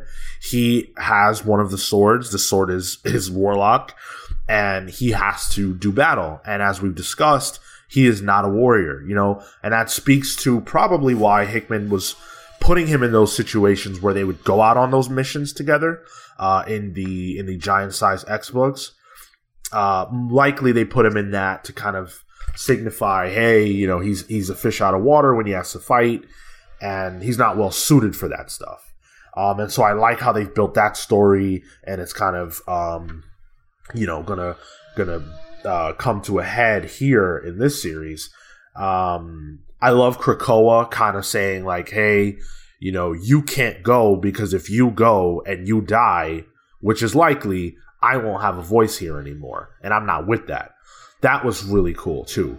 Um, Krakoa being more of an actor, having more of you know an opinion. Uh, I really enjoyed. He took over. Was this guy Mondo? Yeah. That was creepy. That was Wild. so creepy. like, just come on, man. If you're on YouTube, just check those panels out. That is so weird. Um, it's it's it was it's good stuff. Uh, and and Ed Brisson is such a talented writer. Uh, they haven't given him a lot at Marvel in terms of books that matter. You know, he did some Old Man Logan stuff. Um, you know, he's played a lot in the X Men realm, but I would love to see him take a step up. This was really good stuff. I is he? I think he's leaving after this issue. Yeah, he's he's off. This was his last issue of. That's uh, right, New yes. Mutants, yeah. So yeah, very good issue. Uh, resolves with Doug, you know, being ready, uh, you know, for battle. Planting the sword. Yeah. Um, so cool. I I guess it was there waiting. Everybody else. Yeah, what is that about? I heard you guys uh, mention how they all just have to chill there and wait. It's so silly. That's what that's what we're led to believe. I Yeah. They're all they all have to stand there. they're What always if they have there. to go to the bathroom? they're they're always there. So yeah, I don't know. Um. So yeah, let's let's jump into um into uh cable. So this one cable is by uh Gerry Duggan uh with Phil Noto, uh Joe Sabino's on letters, and of course Tom Muller. Um, right out the gate, love Phil Noto's artwork. I think he's really good. Now, Yeah. see, it's fun. It's funny you say that because I felt about Phil Noto's artwork here the way you guys felt about Rod Reis. Really? It, it's good, mostly. I really enjoy it. It's, it's, you know, I think I think I like Phil Noto for the most part as a cover guy. Hmm. Okay, that's fair. Um, so this book sees Cable, Cyclops, and Jean uh, at the Sword Station, where we where we last saw them in uh, in the X of Swords, you know, uh, kickoff. Um, and Cable has used his sword to power the the station, and clearly some bad stuff went on here. Uh, the the that panel of that dude in green, the green suited guy, when he turns around, Yeah. Oh, that was so that cool. was freaky. Yeah, that that freaked me out. Um, I I love the the the way Jean Grey looks here. Um, she Mhm. looks like she actually looks like an a, a, a, a naturally aged version of herself from when she was a teenager, and I don't always feel Sure. that way. Sure. Yeah. Um, really like that. Hate that costume. It's grown on me, the man. Marvel Girl costume? Sorry. It was cool when she was a teenager. She's a grown ass woman grow, going on these grimy satellites and doing fucking CIA operative shit, and she's running around in a green skirt and a giant yellow mask. Come on. What's the problem with that? That's not what a grown woman does. She probably has shorts on. What um Fine. which Jean Grey costume would you prefer? The one where she's in the ground. Boom! That wasn't that was Shotgun blast! wasn't even that's just not. Her funeral attire. Damn. All right. So uh weird stuff just keeps happening. Uh we we meet the Vescors, the Vescora, and these dudes were creepy. Uh they are varying sized aliens with two or more arms and uh they were weird. And a need to kill. or to Cleanse. cleanse. cleanse. Yeah. and dissect and learn. that that one page uh when when they appear though i like it a lot because like it just follows the the three all the way down like as you like look at it uh so like everything about it is these three are summoned then the three look they blast and then boom all threes it's really really nice it was a cool structure Yeah, yeah, um, yeah. This was weird. Ugh. Um, I just can't get over it, man. Like I was freaking out when I was reading this. Like these dudes are disgusting. Cleanse. um, this reality is already fitted. Yo, and then uh she astral projects herself through the portal, which was cool. And they're just like in another dimension, trying to, I and like I, I guess is, is this explained maybe in cable in other cables or is this a one off? Like because I don't know and haven't been reading it, maybe there's more to them. But as like one off villains, I would have liked to have seen them like kind of like fuck shit up. I can't imagine this will be the last time we see them. yeah, you know how how Hickman's been doing it, where he just introduced weird stuff and then they readdress it later. Um, but the X Men seemed to know who they were, or at least, uh, Like Scott did. yeah. Um, so Did I didn't I didn't get that impression at all. so uh, I I feel like I feel like since this era of X Men has started, Cyclops is basically just like, all right, I guess I'm just shooting shit, and that's just his role. Speaking to that, and this is not a commentary on the writing because I actually feel like the writing in this issue was solid. Um, it's more a commentary just on Cyclops and Jean's characters of late. Why are they like? It's cool for them to be parents and stuff, but why does it feel like they are only parents? Uh, Cable is not their natural son. Like they didn't. Jean Grey did not birth this version of Cable. it it was weird to hear her or to see her call him son so often. Yeah. as opposed to like I guess that to me that's more of a a dad way, a fatherly way to address the boy. I don't know. I don't know. Uh, I don't know. I uh, I'm I'm okay with it. I guess maybe I didn't really notice it. I, I'm just like, oh, I've accepted that this is the relationship, and Maybe it's maybe it's just time. You know? uh, that they're parents, Yeah. they're mommies and daddies. Yeah, they have like 50 million children. It's most of Krakoa is are Summers or Greys. All right, all right. But here's what matters. Tell me when she's gonna birth Wolverine's child. Boom! Or Cyclops and Wolverine's child. Whoa, no, she's not a cat. She can't do that. I don't know how it works. Wolverine's a cat. You gave birth to a dog, so Okay. Um, I don't. I don't know what that's about. I don't know where that's going. um, yeah, so this issue was well written, although I will say it did feel like a whole lot of nothing. And when you talk about, you know, tie-ins versus mainline stories, this 1000% did not feel like a mainline story. And I'm a little weary of the whole I got to get my sword or I have a sword or whatever. Like, all right, you got a sword, that's fine. The only sword acquiring I- issues or whatever that were compelling were the Wolverine stuff and Storm. And even those didn't like I didn't 1000% have to see that. I don't I don't know. Hmm. I, I think Mhm. also this issue in particular is a whole lot of nothing because does that mean that he already had the sword? Like, Yeah. he- they're the ones that put the sword in first, and then he's just taking it back out. So I, I think that's the thing. It's not. It's not. Oh, you got to go make a sword or, or whatever. It's just like you got to go get your sword, whatever that is. but he had it, no? Yeah, it's his. Oh, okay. So then he's That's always that's what I'm saying. Like Wolverine, you know, knows a guy who makes swords, so he's got to go get one. right, right. But this guy just had to pull it Storm. off his back. Yeah. Well, out of the thing. And that and that is a, you know, it's like okay, if you already have a sword, do we have to see you like what was the point of this then? You know, if he has right, it already. exactly.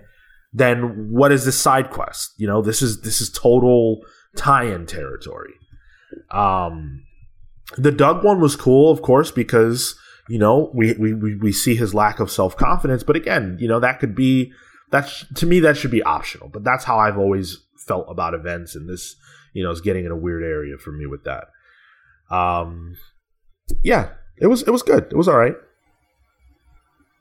It's all right. Yeah. I'm sure we'll find out more about these aliens at some other point, but you know, uh, I, it'll be interesting to see the fallout with Sword, the facility, Yeah. Uh, because like, is this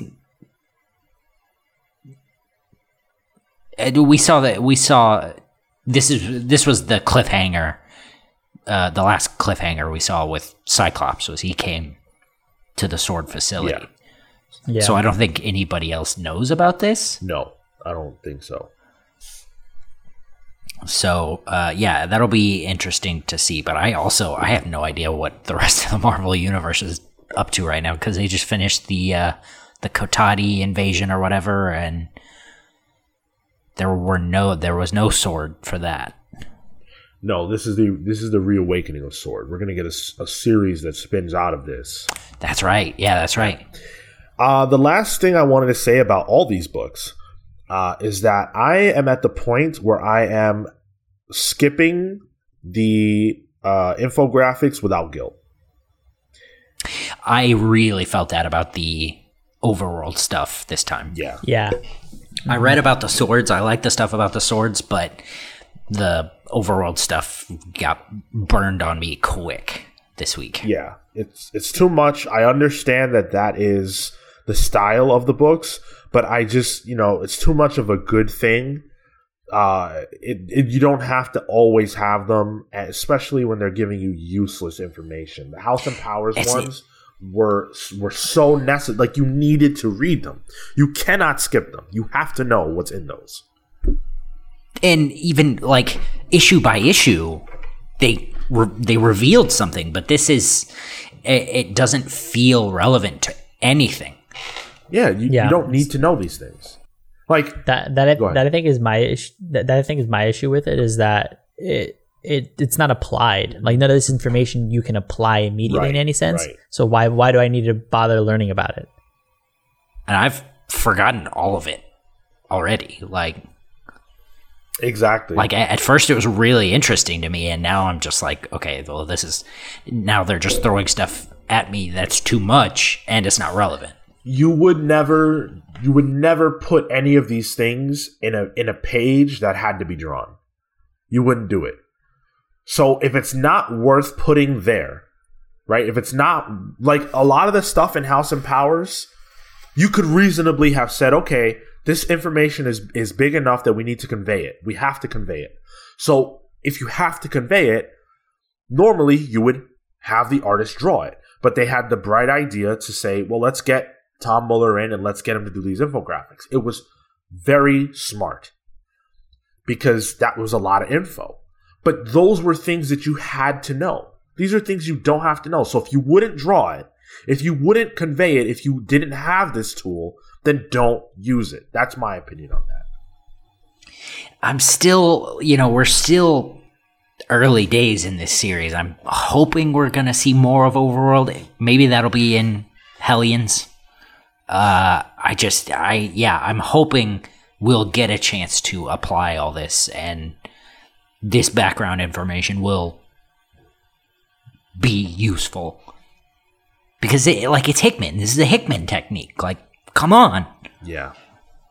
And he's so far he's done it better than anyone. And that's you know and that's the thing they they they're good i but like what what are they for Exactly. So uh, that'll be it, that for our X reviews this week, but we've still got three reviews left to come. Why don't we start with Strange Adventures number six? How about that? Nice. Yeah, The first one I've been on in a while. right. Uh, so for those of you who are uh, unaware, this is Tom King with Mitch Gerads and Evan Doc Shaner, uh, Clayton Cowles on letters. Uh, fantastic creative team, no doubt about that. So, Marco, since you've missed a few here, why don't you uh, lay down your thoughts first? Okay, so similar to New Mutants, I had mixed feelings, but this time on the writing, I think on the art, it was like phenomenal. There, are, and we'll get into a couple of examples, but like there are transitions here using temperature, and then the rest of the issue using temperature as a way to distinguish between panels, between moods, between just things in general uh, to move the story along that I thought was so effective and really interesting. Um, and then there's other stuff from a technical writing perspective that I thought was really cool. The way that it it um, and I'll uh, I'll kind of explain, but like it breaks down into these invisible nine panels where there are these three large larger panels.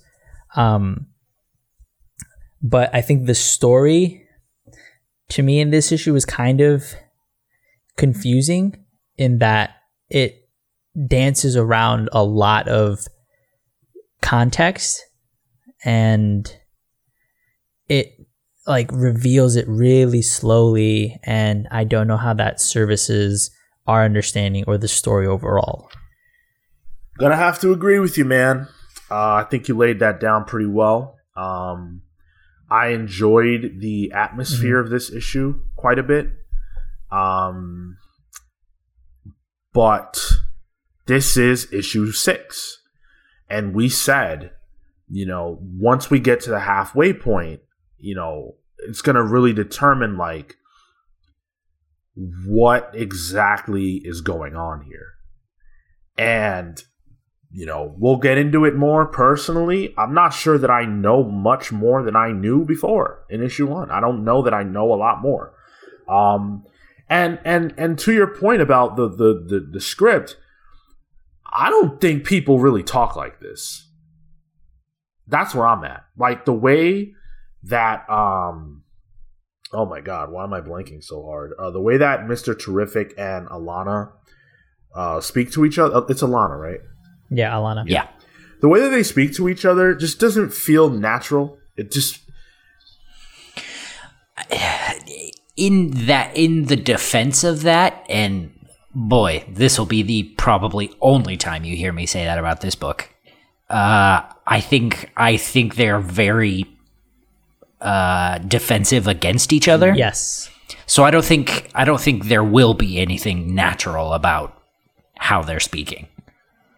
I think they're they're both two uh, two sides of a sharp sword coming at each other.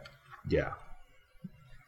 You know, her her remark about let's let's talk about dead children. I don't like that's not something you say to somebody you like, you know.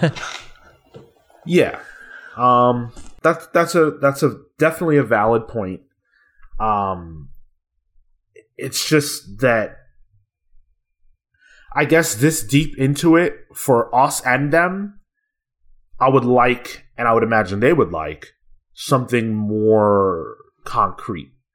Uh, and we just haven't gotten there yet. And I'm I'm not gonna say that I'm frustrated because the book is definitely doing a good job of setting setting the stage. Uh, I mentioned atmosphere. You feel things when you read it. At least I do. Mm-hmm. Um, and I definitely felt things for Mr. Terrific as he was explaining, um, you know, how he lost his wife and, and daughter and how he was guilty for not caring that he lost his child. Um, I'm sorry, I, I, said daughter. I'm not sure if it was actually a daughter. It was an unborn child. Um, and uh, how he was he he didn't care that he lost his his child. Um, that was all really good, I thought. And the way he was trying to use his own pain or lack thereof to get Alana to say things. Um, I, I've really enjoyed that. Um, but again, the issue just ends. It ends, and you don't get any knowledge. You don't know anymore. Nothing has progressed. I'm lost. I don't know what I'm supposed to be getting that I'm not getting. The I had to read five and six together because I missed uh, when we did 5 mm. um, but uh, what caught me is that through this series we've been we've sort of seen the the evolution of Adam getting his hands dirty a lot more. Mm-hmm in the Doc Shaner parts. Yeah. Um, and so I the uh, this is probably the first time the cliffhanger for me worked. Uh, the cliffhanger being Adam Strange is lying about what what happened to their daughter. to Alana. Yes. Oh. Yes, yes, I I I agree with that, and I, I- especially considering how it how it ends and how she ends. They it, Yeah. in in the future she's out in the cold alone, and then in the last panel she's alone on Rann as well. Right.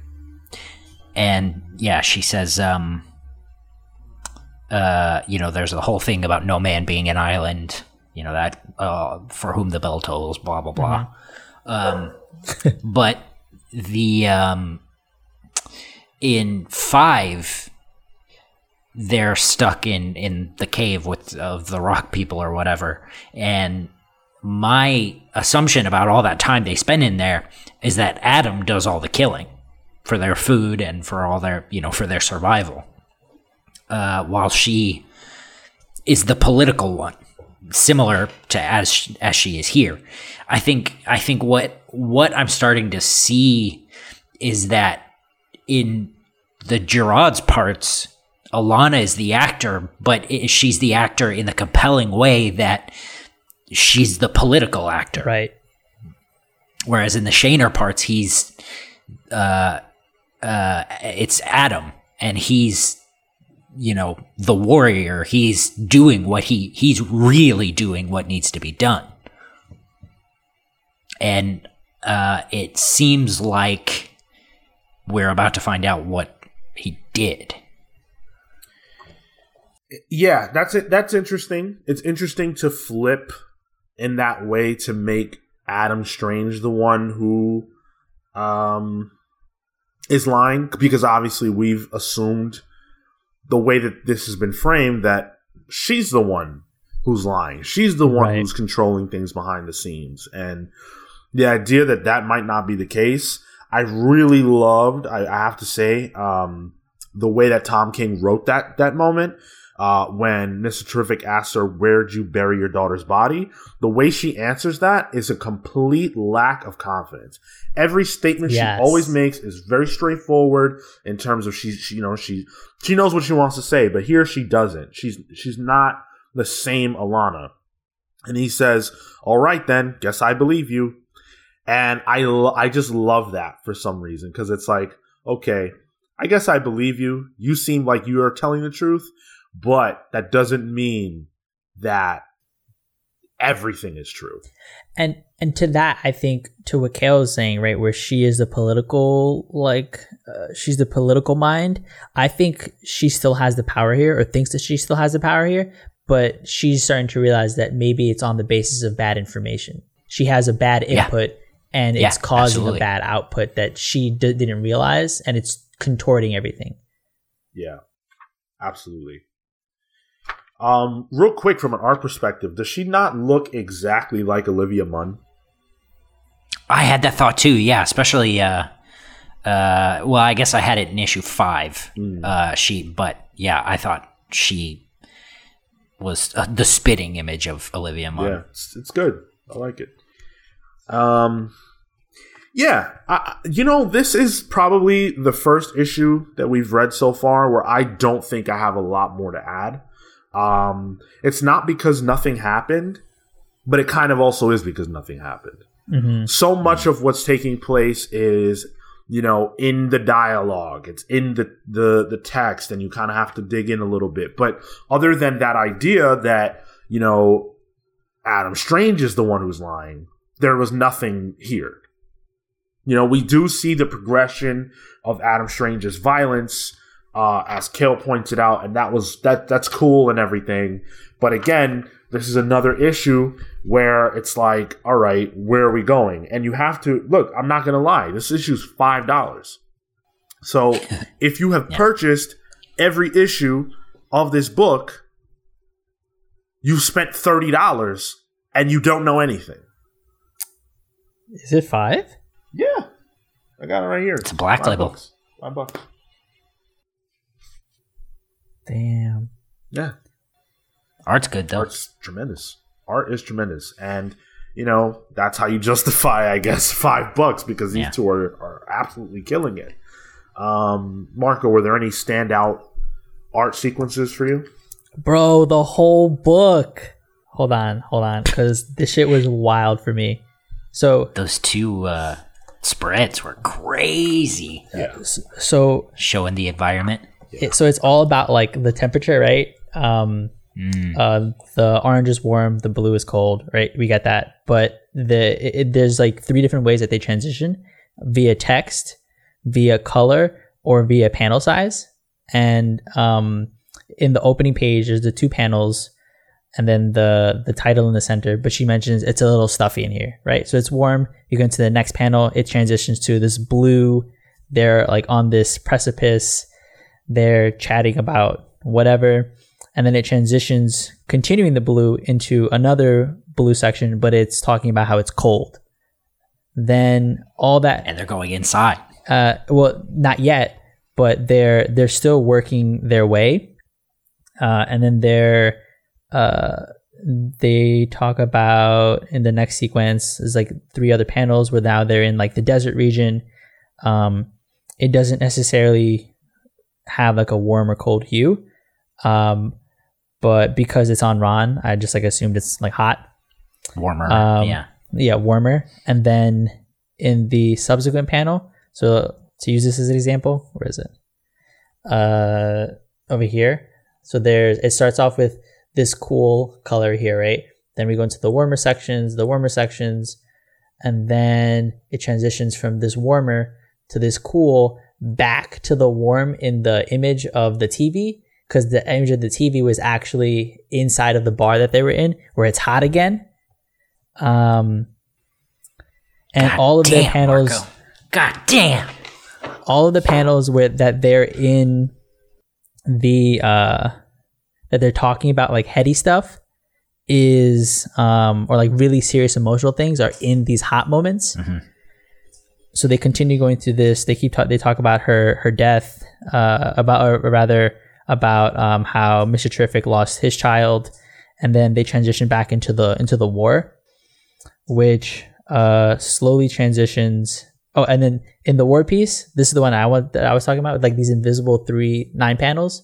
So we have here it transitions into from this warm to this cooler section and in the page here there aren't any panels necessarily broken out but if you look at the the text bubbles they're all spaced out as if they you could draw a line to partition them into threes Hmm.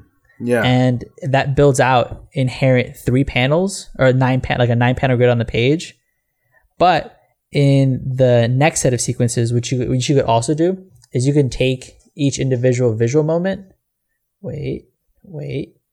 So like let's say you had to just cut the subsection of, of where Alana is here, that's one panel. You or or visually it's just one figure. Then the central figure is the two, and then you can do just with um Adam Strange alone on one end, and it follows that whole pattern all the way down through, where you can slice up each of these individual pieces either artistically or via the text itself. So yeah, I'm as I'm reading this, I'm like, "Yo, holy shit, what the fuck?" God Uh, damn, dude. That's kill. That is some fucking analysis. And then the last one that I really liked was the war continues to heat up because it's it's all been cool. It's Yeah. all been cool so far. The war starts to heat up because you start to get this more orangey palette. So like I'm on what is this page?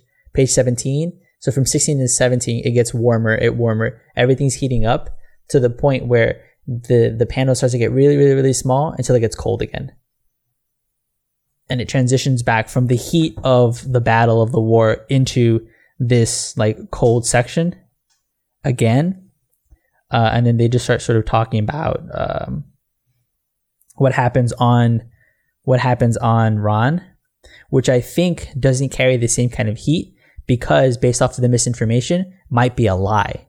So everything that she's talking about about how like Adam was he's you know he saves the day he wasn't so vulnerable then doesn't have the kind of heat of the conversation that they had in the first set of uh, when they were inside the bar. I don't know that it's a lie. Well, misinformation on her end. I think it's passive. I think if Yeah, you look, yeah. if you look, uh, so in like the war bits, like you were pointing out, they're in it. They're acting. They're moving. They're uh, they're just the autopilot, basically. Mm-hmm, That's uh, that's what I'm based on your analysis, that's what I'm reading here. It's like, oh Okay. yeah, same thing that always happens. Adam saves the day, of course. But when it gets hot again is when Adam acts. Okay, I did that. Yes, yes, I see what you're saying. Okay, yeah, because that that's the three, two, one pew thing. Let me uh let me take us in a slightly different direction here. Um so this last conversation between Alana and uh, Mr. Terrific. Yeah, Um so the, the at the start of that is she trying to have sex with him? I thought, I, like that she was trying to use that where she's like, "You're not going to invite me in, right?" Yeah. I I, I wondered if she was trying to catch him. As I don't necessarily know if it was that she, uh, you know, was trying to have sex with him as much as she wanted him to invite her in. Right. Okay, I see that. Mm-hmm. Um, and then she gives him what he wants, or you know what she thinks he wants, which is an answer as to, you know, basically what what their war crimes were. Marco, And- her hat and gloves are yellow, which is not as hot as Mr. Terrific's red. Mr. Terrific knows what the fuck is going on. Oh, God damn, Marco, you've cracked it. fuck. oh, interesting. That's cool. That's actually yeah, that is actually really cool. and go and that. going he's going into the building where his color warm. gets warm yes, yes, yeah. I was gonna call out. That was the last thing I was gonna call out. Hmm.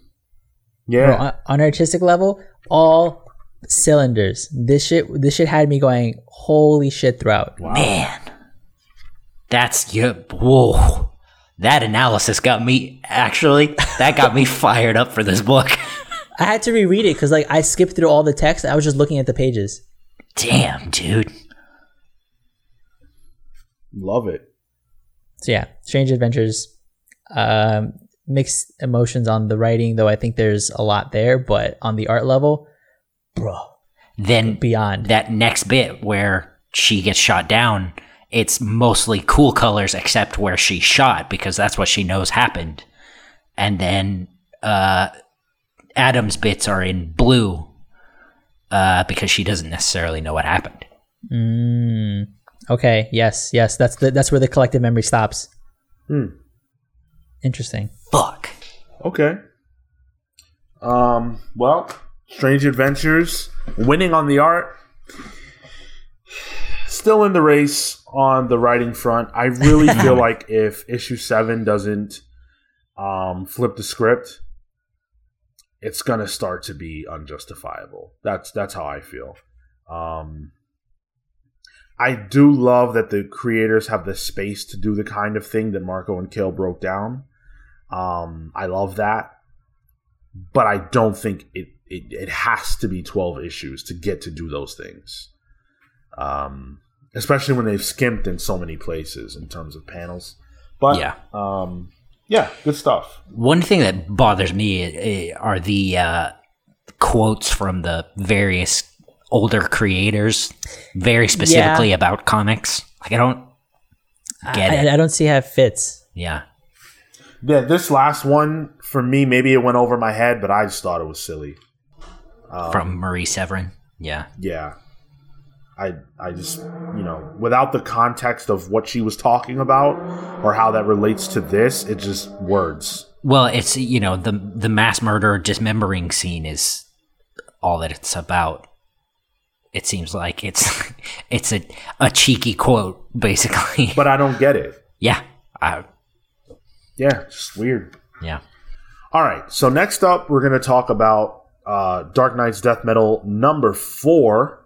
Um, this is by Scott Scream King Snyder Nice. and Greg the Muscle Capullo, with inks by Jonathan Bloodied Glapion uh, and colors by FCO Demon Lord Plascencia, with letters by Tom Towercord Power. Napolitano.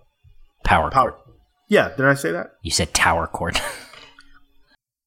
Oh, oh, whoops. Okay, yeah, yeah. um, and for this review, Uh, I am actually Sean Slipknot Bartley, joined by Cale Lincoln Continental. and Marco. Marco Macho Caliente Cunalata. Ooh. Fire. All right. So now that we are all meddled up, let's talk about the book, shall we?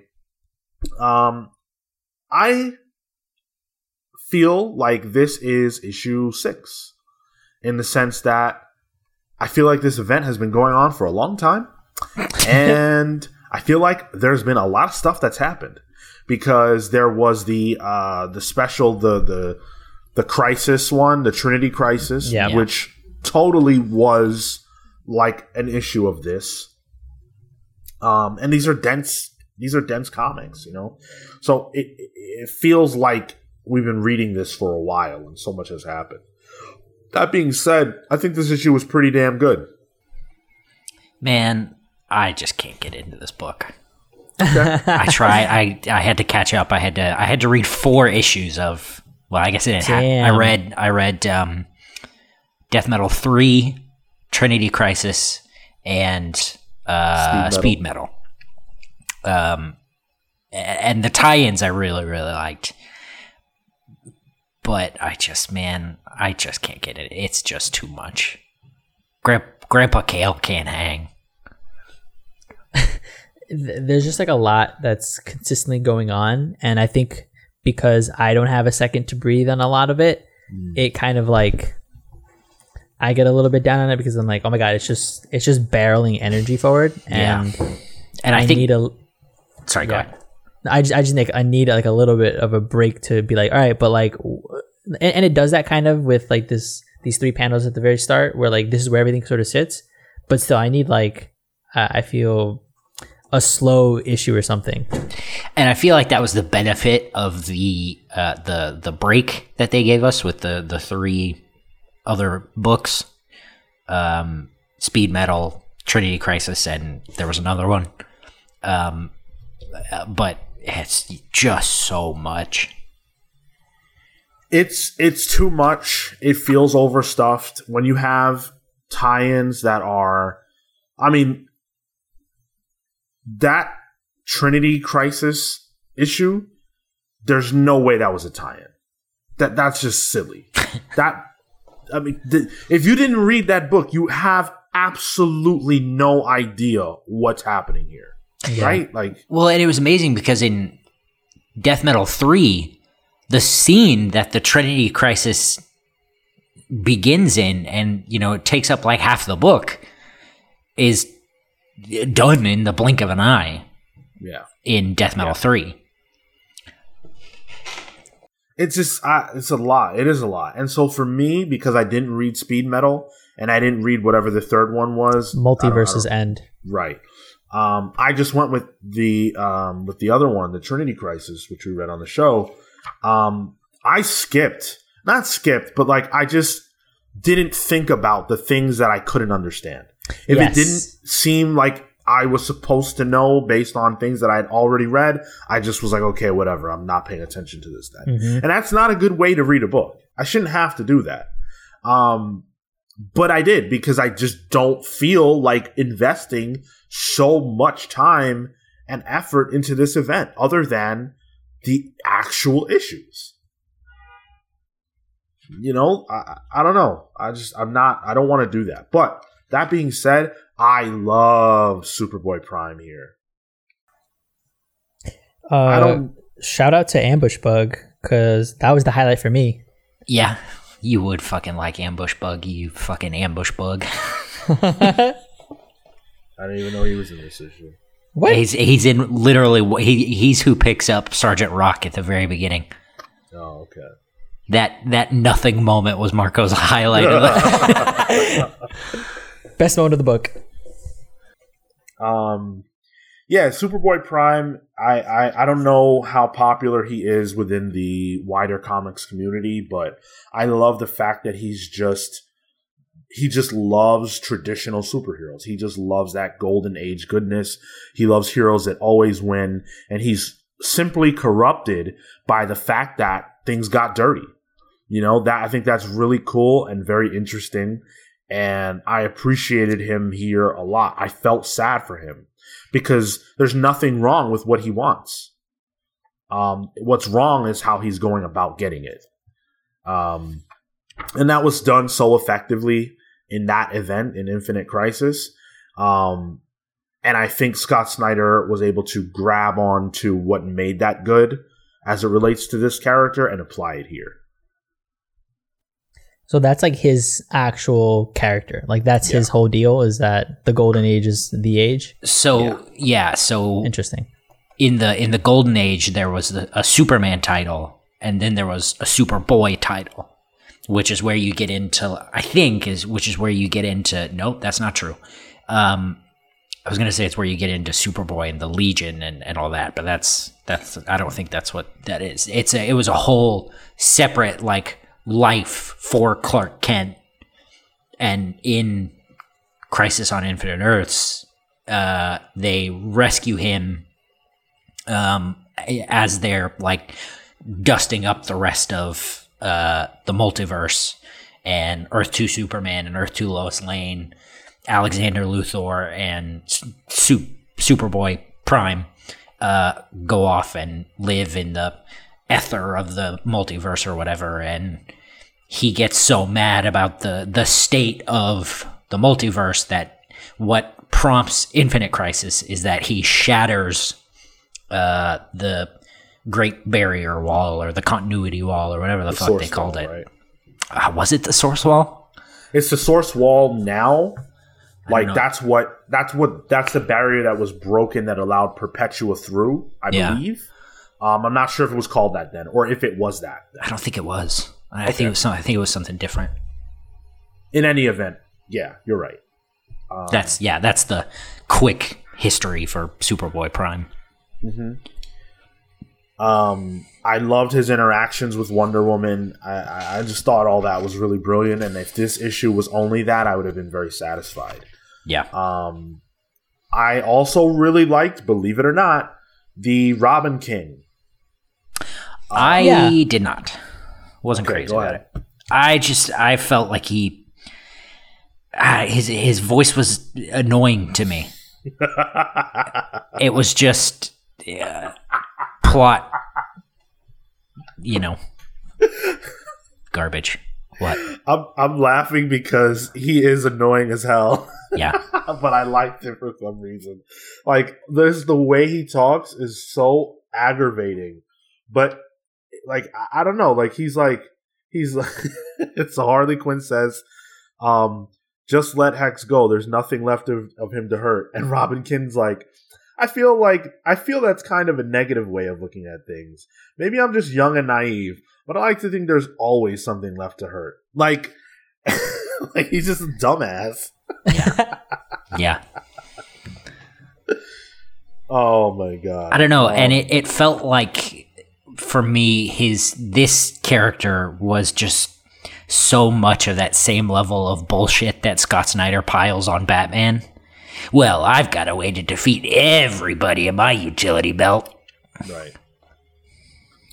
Yeah, I feel you. Um, I guess it was it was more just his characterization, just like a completely annoying brat, but who's killing him with kindness, type of thing. Um, I, I kind of I kind of dug it.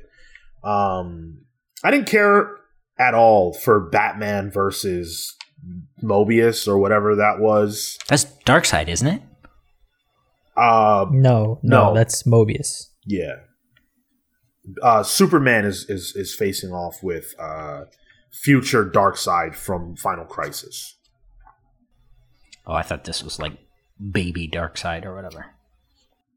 Yeah, we, we didn't know who that was uh, before. Oh yeah, the real Mobius is what it says. Yeah. Okay. Um, and I, I didn't care for that, and the, the Darkseid stuff was fine. But you know, I've seen Darkseid fifty thousand times. I don't I don't know that that's so much more compelling here now versus the other times we've seen it.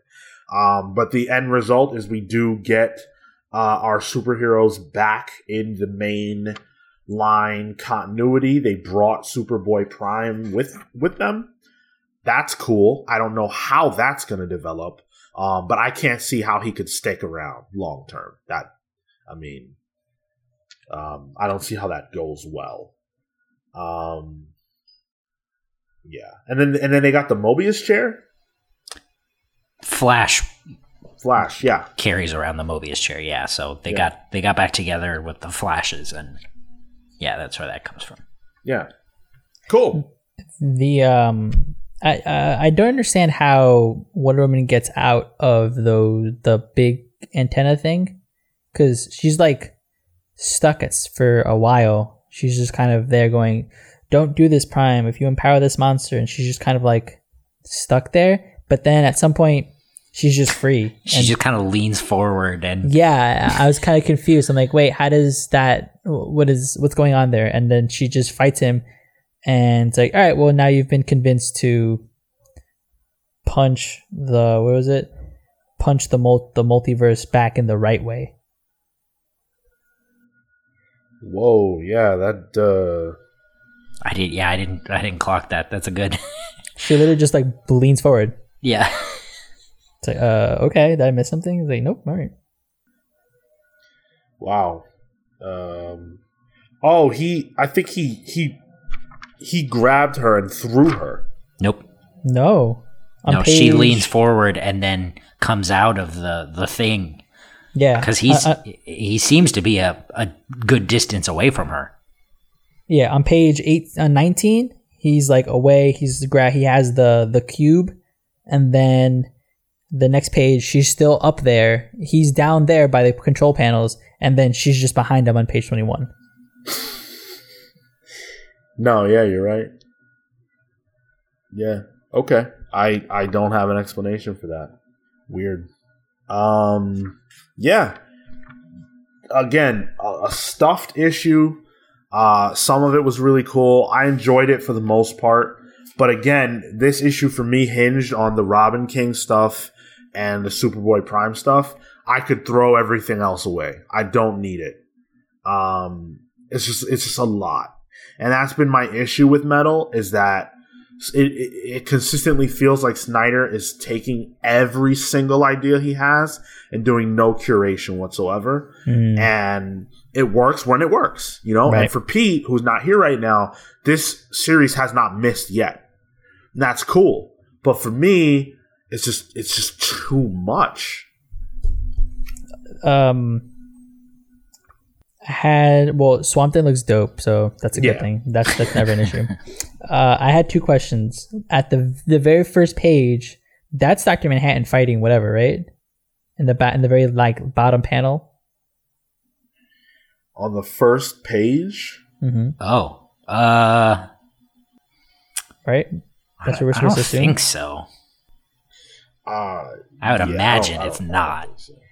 It, I think if it was, they would have more prominently Yeah, sh- informed. surely that would be a bigger deal. Yeah, I wonder if it's like, oh, I, I think it's Captain Atom actually. yeah. Doctor Manhattan has been infused into the the Darkest Knight or whatever that guy's name is. Anyway, Oh, well, the, the, the the Batman Doctor Manhattan.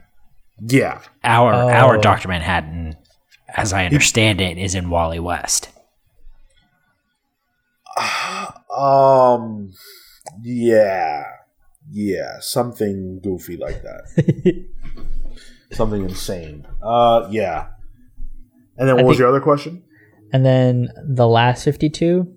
How, what did you guys feel about that? I thought it was a little cheesy. I laughed. Boy, Okay. and that yeah, that was for me. I I I had an audible groan. Went, oh, okay, all right. We're just we're just throwing shit at the wall. Just not an original idea. It, floating around DC like. But uh, weren't weren't all of the, or maybe this is just all the bad unit multiverses, but weren't all of them have been destroyed so far because of everything that's going on in this book? I don't know. what gives you that impression? I could have sworn that was the whole thing. They're trying to save like the last remaining universe, or is it only the dark multiverses that have the ones that have been combining? or, or was that the other metal? those so those um and the other metal the the the multiverses that spawned the evil Batman The dark those multiverses. yeah they got annihilated Right. and the the man who la- the Batman who laughs sucked out those Batmen to this world Right. And then in this one they've been culling the rest of the multiverses I assume what he means is that there's Oh. this is the last 52 of those multiverses Gotcha. Okay. Okay. I thought those, those had been done with already. Okay. or maybe I'm completely fucking wrong. this this event is insane, and I'm struggling to keep up. Um, you know, there's missed tie-ins and and there's zaniness all around. Like I don't even I don't even necessarily read uh Sergeant Rock's dialogue. I don't care at all. I really don't. It's like I part of the read, book, I obviously read it, but I just like I gloss over it. I don't think about it. I don't care. Right. Um, and then this other jo- I guess it's Jonah Hex. He's he lost his head. Don't care what he says either. Like I, you know, there's just I don't know certain things I'm not interested in. Did you see Um, they're doing? Um, did you did you guys get this ad for um, an original score? Yes. Yeah, I was going to bring that up. That's Oh, right. yeah, okay, yeah. um, there's an original score, and it's actually going to be voiced by some pretty interesting people. So a lot of these I won't know, um, but uh, we've got Andy Biersack from Black Veil Brides. Uh, he's the lead singer over there. Uh, Chelsea Wolfe. Oh, he'll be doing Batman. Uh, Chelsea Wolfe will be doing Wonder Woman. Uh, she is a doom metal singer songwriter. no, no, no. She's a folk doom metal singer songwriter. Yeah, I would That's love to hear that genre. Folk Yeah. doom metal. Fuck yeah. it's like goth cottage core. cottage core. Uh, David Hasselhoff will be voicing Superman. That's Nice. nice. Yeah, of course. Uh, Charles Fleischer will be the Batman who laughs. He's Roger Rabbit. Whoa. Yeah. Jason, Whoa. Jason R. Moore will be the Darkest Knight. Uh, that's Curtis Hoyle. He was in The Punisher, but I'm not sure who he played. Um, Was he fr- Curtis Hoyle? Is the character name? oh, of course, but of course, I'm not. I guess I'm not sure who Cur- who Curtis Hoyle Was. was, on. Oh, The oh, oh, oh, oh, oh, oh. Yeah. I misspoke there. Um, Fred Coury as the Flash. Uh, he's the drummer for glam metal band Cinderella. I Awesome. had to look. I had to look some of these people up. Yeah. They sound rad as hell. Especially Cinderella. Glam Uh, metal. I don't know what that is. I, I think I'm into it. It's like hair metal. It's like a spinoff. Really? And then Yeah. Sick. And then our very own Scott Snyder and Greg Capullo will voice Robin King and Sergeant Rock respectively. Scott Snyder as Robin King, based on the dialogue in this book, seems absolutely perfect. That'll be and Greg. Capullo is Sc- Sergeant Rock in another life. So- Absolutely. Uh, in this life, so yeah, very cool. Um, we didn't talk about the art. I personally don't have anything more to say about any art that Greg Capullo does. It's always awesome. fucking incredible. What are you gonna It's say? always yeah. Like I, I wish I could highlight something specific, but I can't. There was nothing that really stood out to to me beyond just overall awesome Yeah. as ever. Yeah. You're not getting this kind of analysis from uh, uh at strange oh was it strange adventures level it was just good Yeah, That's- exactly. They're just not doing that here. yeah all right. You guys ready? You ready to to to to? oh we're packing up Yeah. You guys Sweet. ready to talk about uh yeah see the you big guys one?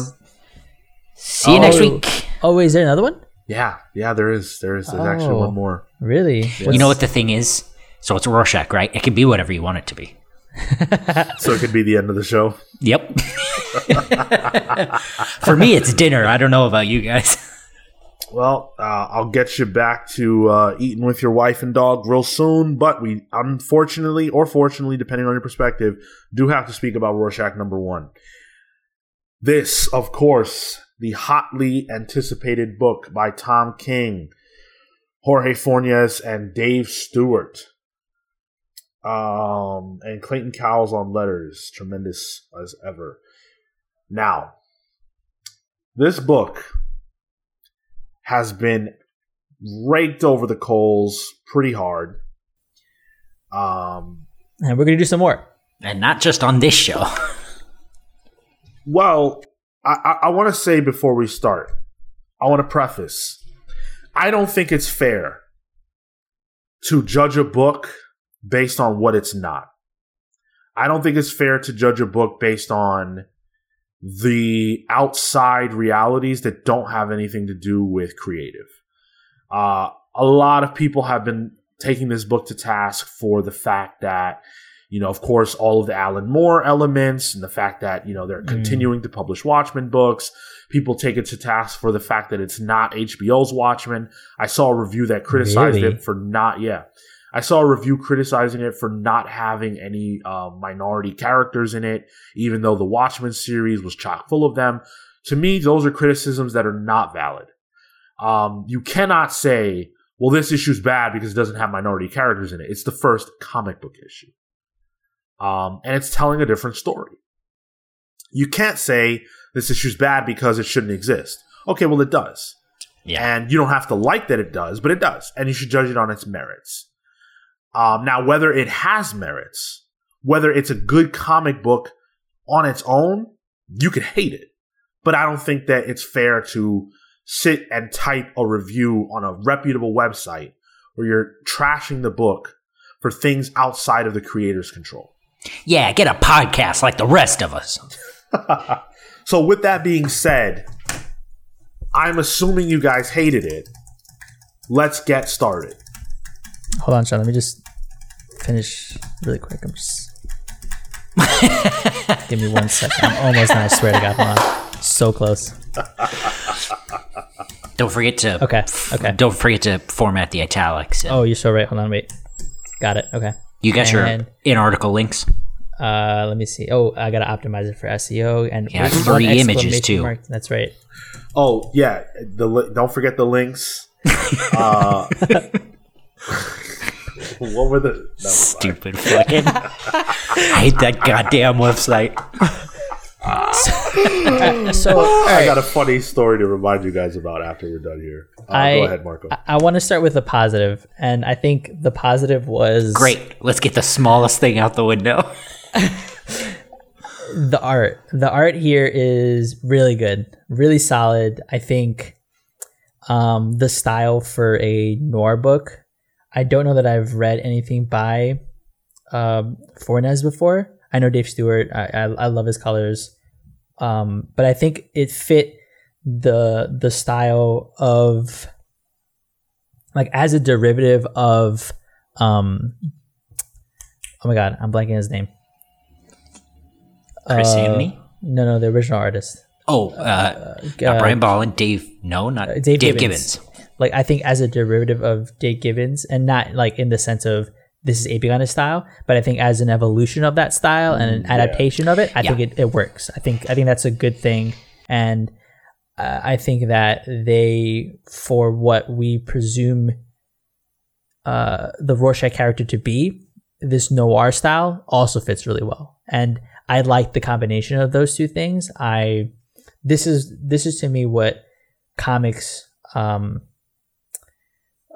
this is what is emblematic for me of comics is this sort of a of a style. It's somewhat cartoonish, but at the same time it can portray emotion and faces and, and like some sort of form. And I think that that does a really good job all throughout.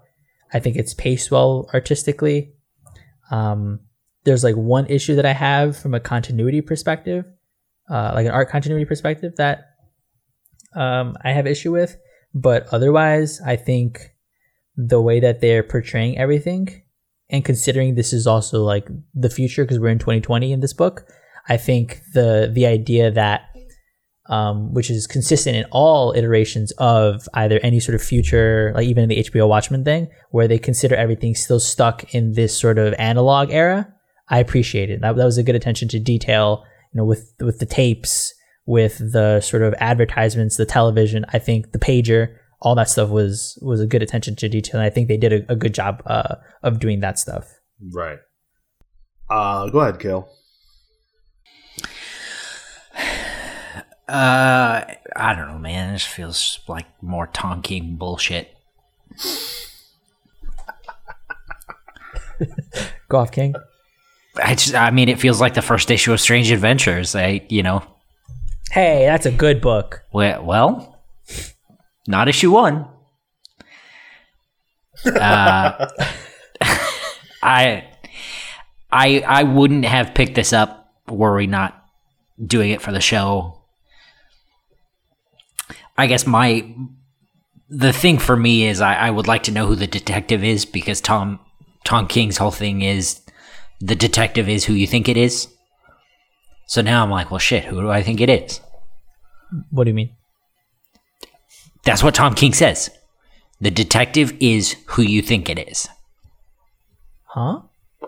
But he's not named in this whole book. Right, right. I know that. I was gonna, I was gonna ask about that, but wait. I guess I'm confused as to what you, what you, you mean. Is that something that Tom King has like tweeted or said or something? He literally said said- it. Yeah. Yeah, Oh, really? he said it in one of the back matter um, interviews in I think it might have been Strange Adventures. Uh, did he say it in the back of this one? Uh, no. Oh, that's because it's Jorge Fornes. Uh, so is it Bruce Wayne? is it Columbo? Surely it's not Owlman. He'd be too old. Um, I think it's Tom King. No, come on. I'm not even joking. I really think it's Tom King. Damn. All right. I like that. So I don't know if you guys caught it. I know some people on the internet did notice, but there are several in universe, no joke references to actual comic book creators all over this book. yep. Otto Otto Binder was uh, the first one I noticed. He Frank created, Miller's, yeah, Frank Miller. Right. Yep. Uh, Otto Binder created um, Supergirl and was very influential to how we know Shazam and the Captain Marvel family. Yeah. So these are all real people that actually exist Hmm. and um, they're here. And uh, I know there was a, a reference to the death of was it Otto Binder's daughter? Um, Uh, uh, we would like to contact the Spirit Man and call for Mary Binder, my daughter. right. So yeah, I think so. Yeah. And a lot of people were were uh, there, I shouldn't say a lot of people. I saw some people were upset that they were that they were invoking uh, that very real issue, that very personal thing, because she really did die um, Hmm. for the story. Yeah, you know what? That's not great. Well, let's so so here. Okay, I won't say that I necessarily like loved this issue. I thought it was fine. I thought it was Tom King. I thought it was you know was what it was, and it sets up an interesting you know murder mystery. It's run of the mill thus far. Should we talk about the end cliffhanger before you you get into whatever you're going to say or Go for it. So the last panel is that the fingerprints of the dead Rorschach match Walter Kovacs. Right. And I rolled my eyes again. See, I think everything in this book so far is a red herring. I don't feel like anything that we've seen we can take at face value, and that's a, been a problem that I've had with the reviews that I've seen as well.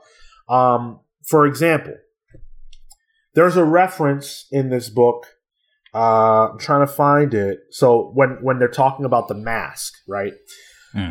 Um, and it said uh, the mask is is cheap, just you know store bought Halloween stuff, and then and then uh, the person says, but there's a million of these things. It's a pretty popular costume even after Oklahoma. Now, if you Yeah. take that at face value, that that, yeah. seems like a reference to HBO's Watchmen.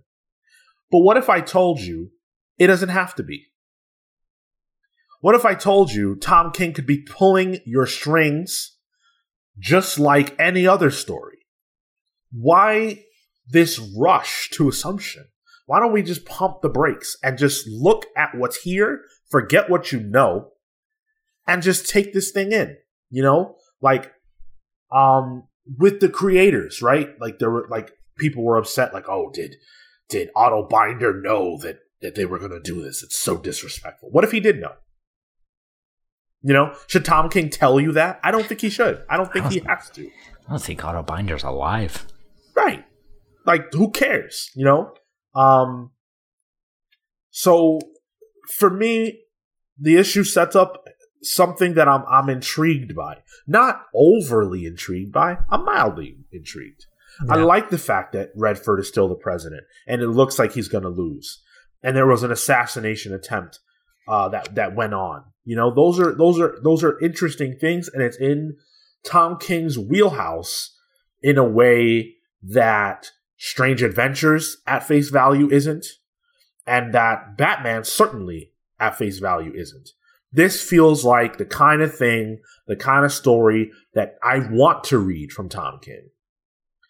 Um, does it start off slow? Yeah, nothing happens in this issue. But what happened in the first issue of anything by Tom King? You know, nothing.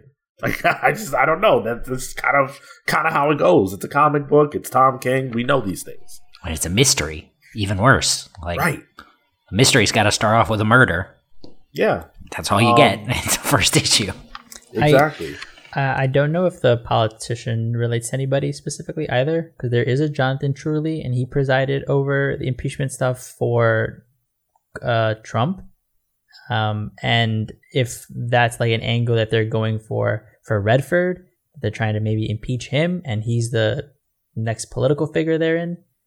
Um, that's the only connection that I can make to like because I, I didn't realize the Otto Binder stuff. I just wanted to mention like the other political, like other real life person that I thought it connected to. So you're saying John Turley is a real person? Yeah, Jonathan Turley. Yeah, cool you know like sure um i, I don't know I, I i'm not i don't have a i didn't come here prepped with a deep analysis i don't have like tremendously thoughtful things to say about this book because i don't think that there was that much to really chew on now if someone knows more than me i'm open to it but what i will say is that i love the art i thought Fornes did a, did a tremendous job the sequence uh towards the end, the gunfight sequence, I thought that was really well done. Um, and and you know, and I'm a sucker for for like a ton of panels. I think it works when it works. Um, I mean, my God, there was a, a 12 a 12 panel grid in this book. Um, in fact, there was there were there was more than one. Um, but yeah, I, th- I thought the shootout sequence looked really good. Um, and in general, I thought this was a very very good looking book. Um, and as for everything else, wait and see. there was one uh visual and artistic thing that I don't know if it was intentional. Um, but on the page was this twenty three, they have you see like the nostalgia is kind of like tucked away behind the the Heinz baked beans.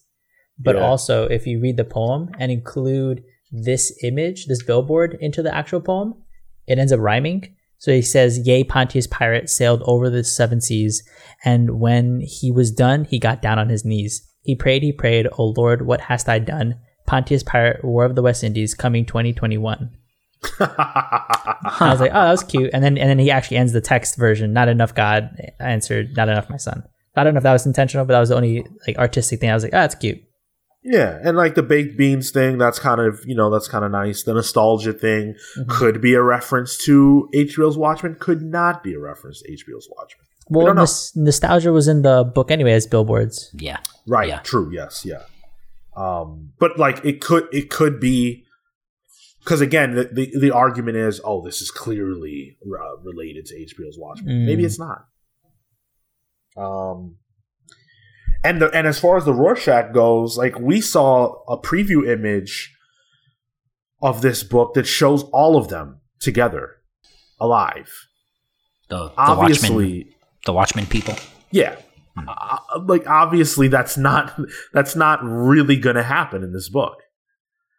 So, you know, this is this is less of a review, I guess, because there's not a ton to review and more in my from my perspective of like a pump the brakes, let's take it easy. I thought the dialogue was strong.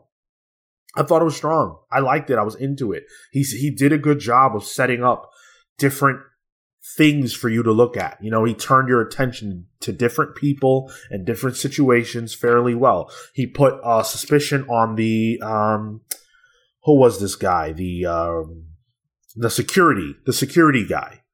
Uh, who answered the phone and the and the clearly the way he answered that and the way they responded just was not right. It didn't make any sense. Um, so now you're like, well, is he in on it? Maybe. Um, I don't know. I liked it. In the very last page, there's two panels that stick out that don't have any continuity with each other. Um, so this one, for example, the first two, it's the one Rorschach, Rorschach face. The corner one and then the one right underneath, that's the same image leaning forward of uh, Will Myerson leaning down. Then there's the bloodied mask. Uh, on the other side is Rorschach, who, the, the the fake Rorschach, who's kind of like on his knees. Um, and then on the bottom of here, the Kovacs, he's it's a it's a mugshot, and then it's also his his profile that connects. And the very bottom one is of the unnamed detective, but the center one with the the the body and the I guess The pirate. the pirate one are the only two that don't actually connect anything. So I don't know if that was also like a flag for anything. Um, oh well, no, I guess they're supposed to be the same person, right? They. The the person who was the Pontius pirate and the because he's Will Myerson, right? I or did Will Myerson create that? I think Will Myerson created that. Yeah. Yeah. I had the same thought you did when I first read this, and I had to I had to double back. I believe Will Myerson was just the creator. Oh, Yeah, he's William Myerson. He's a little famous. I guess he's the guy who created Pontius Pirate back in the '60s. oh, I see, I see. Pontius. Oh, Pontius. Pontius. so then, so then, but the guy in the the mask wasn't is is Will, isn't he? It, it, allegedly, He's one of the suspects. Yeah. yeah. Okay, so maybe that's how it kind of connects to those. Never mind. So maybe those two don't stand out actually.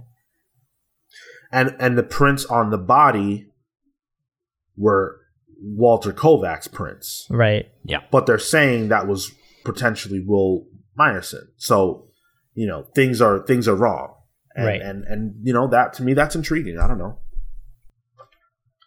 Um, but yeah, I I'll, I'll be reading this until I get a clear cut uh reason not to. You know, if if it turns out in two three issues that this is just bad, then I'm out. You know, five issue books, not really loving that. But yeah, I'm here for the time being. Is this, uh, isn't this a 12? this is Yeah, I just mean Or- like maybe in two or three issues, I realize it's bad and I drop off. Oh. Yeah. You're, you're not into five issues finally picking up. Is what you mean. Right. Or issue five picking up. Yeah, yeah, Yeah. And five and five dollar issues for me to have to wait four or five issues for it to get somewhere. It's like, come on, man. Could you, for that same exact price, you could buy a whole graph like a like a graphic novel of, of something that you you know you really want to read that you haven't yet. So I don't know, something to think about. Um, yeah, I, I kind of sit there with you where it's like, all right, I'm I'm in it for the art. Tom King, uh, I'm gonna see where it goes with him, but uh, I need I need more. This w- I don't know that this was even enough to intrigue me necessarily. It was more of like, all right, I get it that he's setting stuff up. Uh, let's see where that where that ends up going because th- that's been his mo for a while now. Yeah. Exactly. And so I feel like it's much ado about nothing, ultimately. If we like it, hey, we like it. If we don't, whatever. Um, so we made it.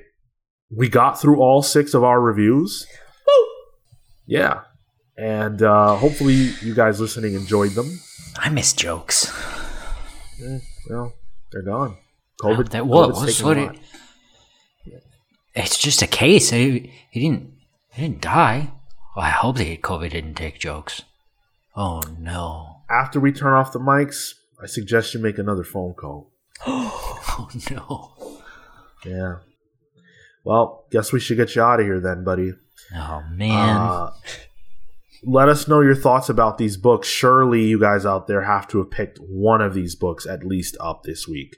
So write in, share your thoughts, let us know what you liked, what you didn't like, and what you'd like to hear us review more of. Do you want us to continue with Rorschach? Let us know. Are you over it and don't want to hear about it? Let us know. I will. Um,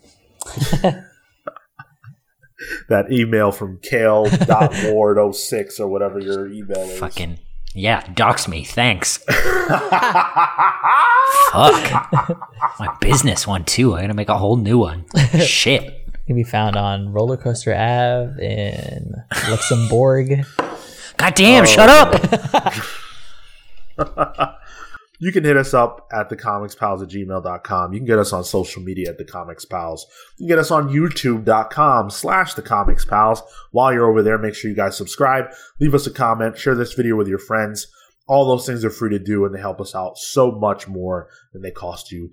Head over to your podcast listening platform of choice and make sure that you guys are leaving us a review. If you like what we do and you want to support, as of right now, those are the easiest and best ways to uh, to help us out. So head over there and do those things. We really appreciate it. Uh, like I said earlier, we've got the Sandman Book Club on the horizon. Get ready Next if week. you are a fan or you haven't checked that out yet before. Uh, you've got some time, you've got some leadway, so go check that out. Dropping uh, next week. yes, right? sir. Yep. So uh, do that and uh, listen to these plugs. Go ahead, Cale. You can find Pete at loud underscore Pete. He's got a video game podcast. Uh, is it the podcast? Yep. I got this Yes. wrong last week.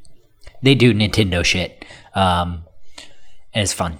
Uh, he's got a band, The Long Friend Time Friend. They're good. Go buy their stuff on Bandcamp.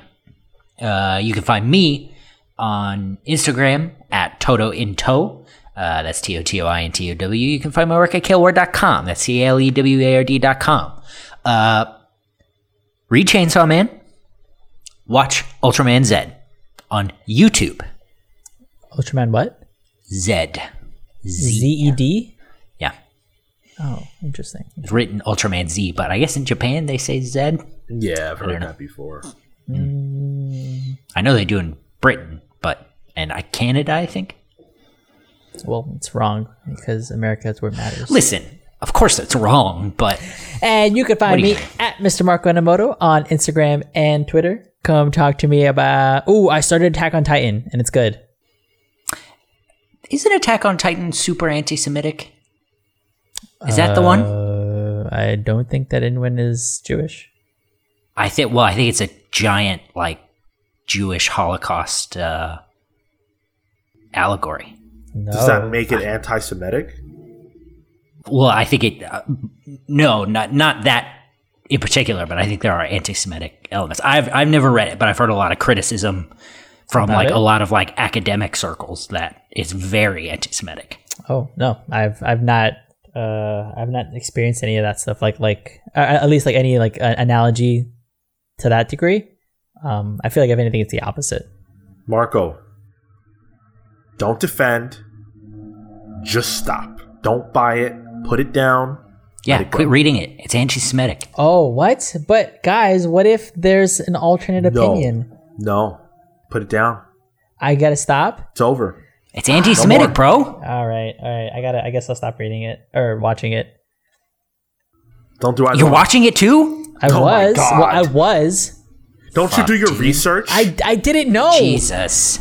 I, di- I need help, guys. I didn't know. See, what I do, what I do when I'm going to get into something new, right, is I take the name of what I'm getting into and then I try, I test it against every ism.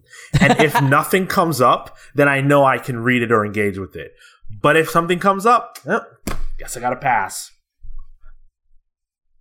That's just me, though. The- What's the ism? Would this be racism? Anti Semitism. Oh, good one. Okay, yeah. Which is racist. Good one. All right, all right, all right. I just want to make sure I understood. Oh, good. I just want to like make sure I that one. understood. That's the good one. Oh no, wait.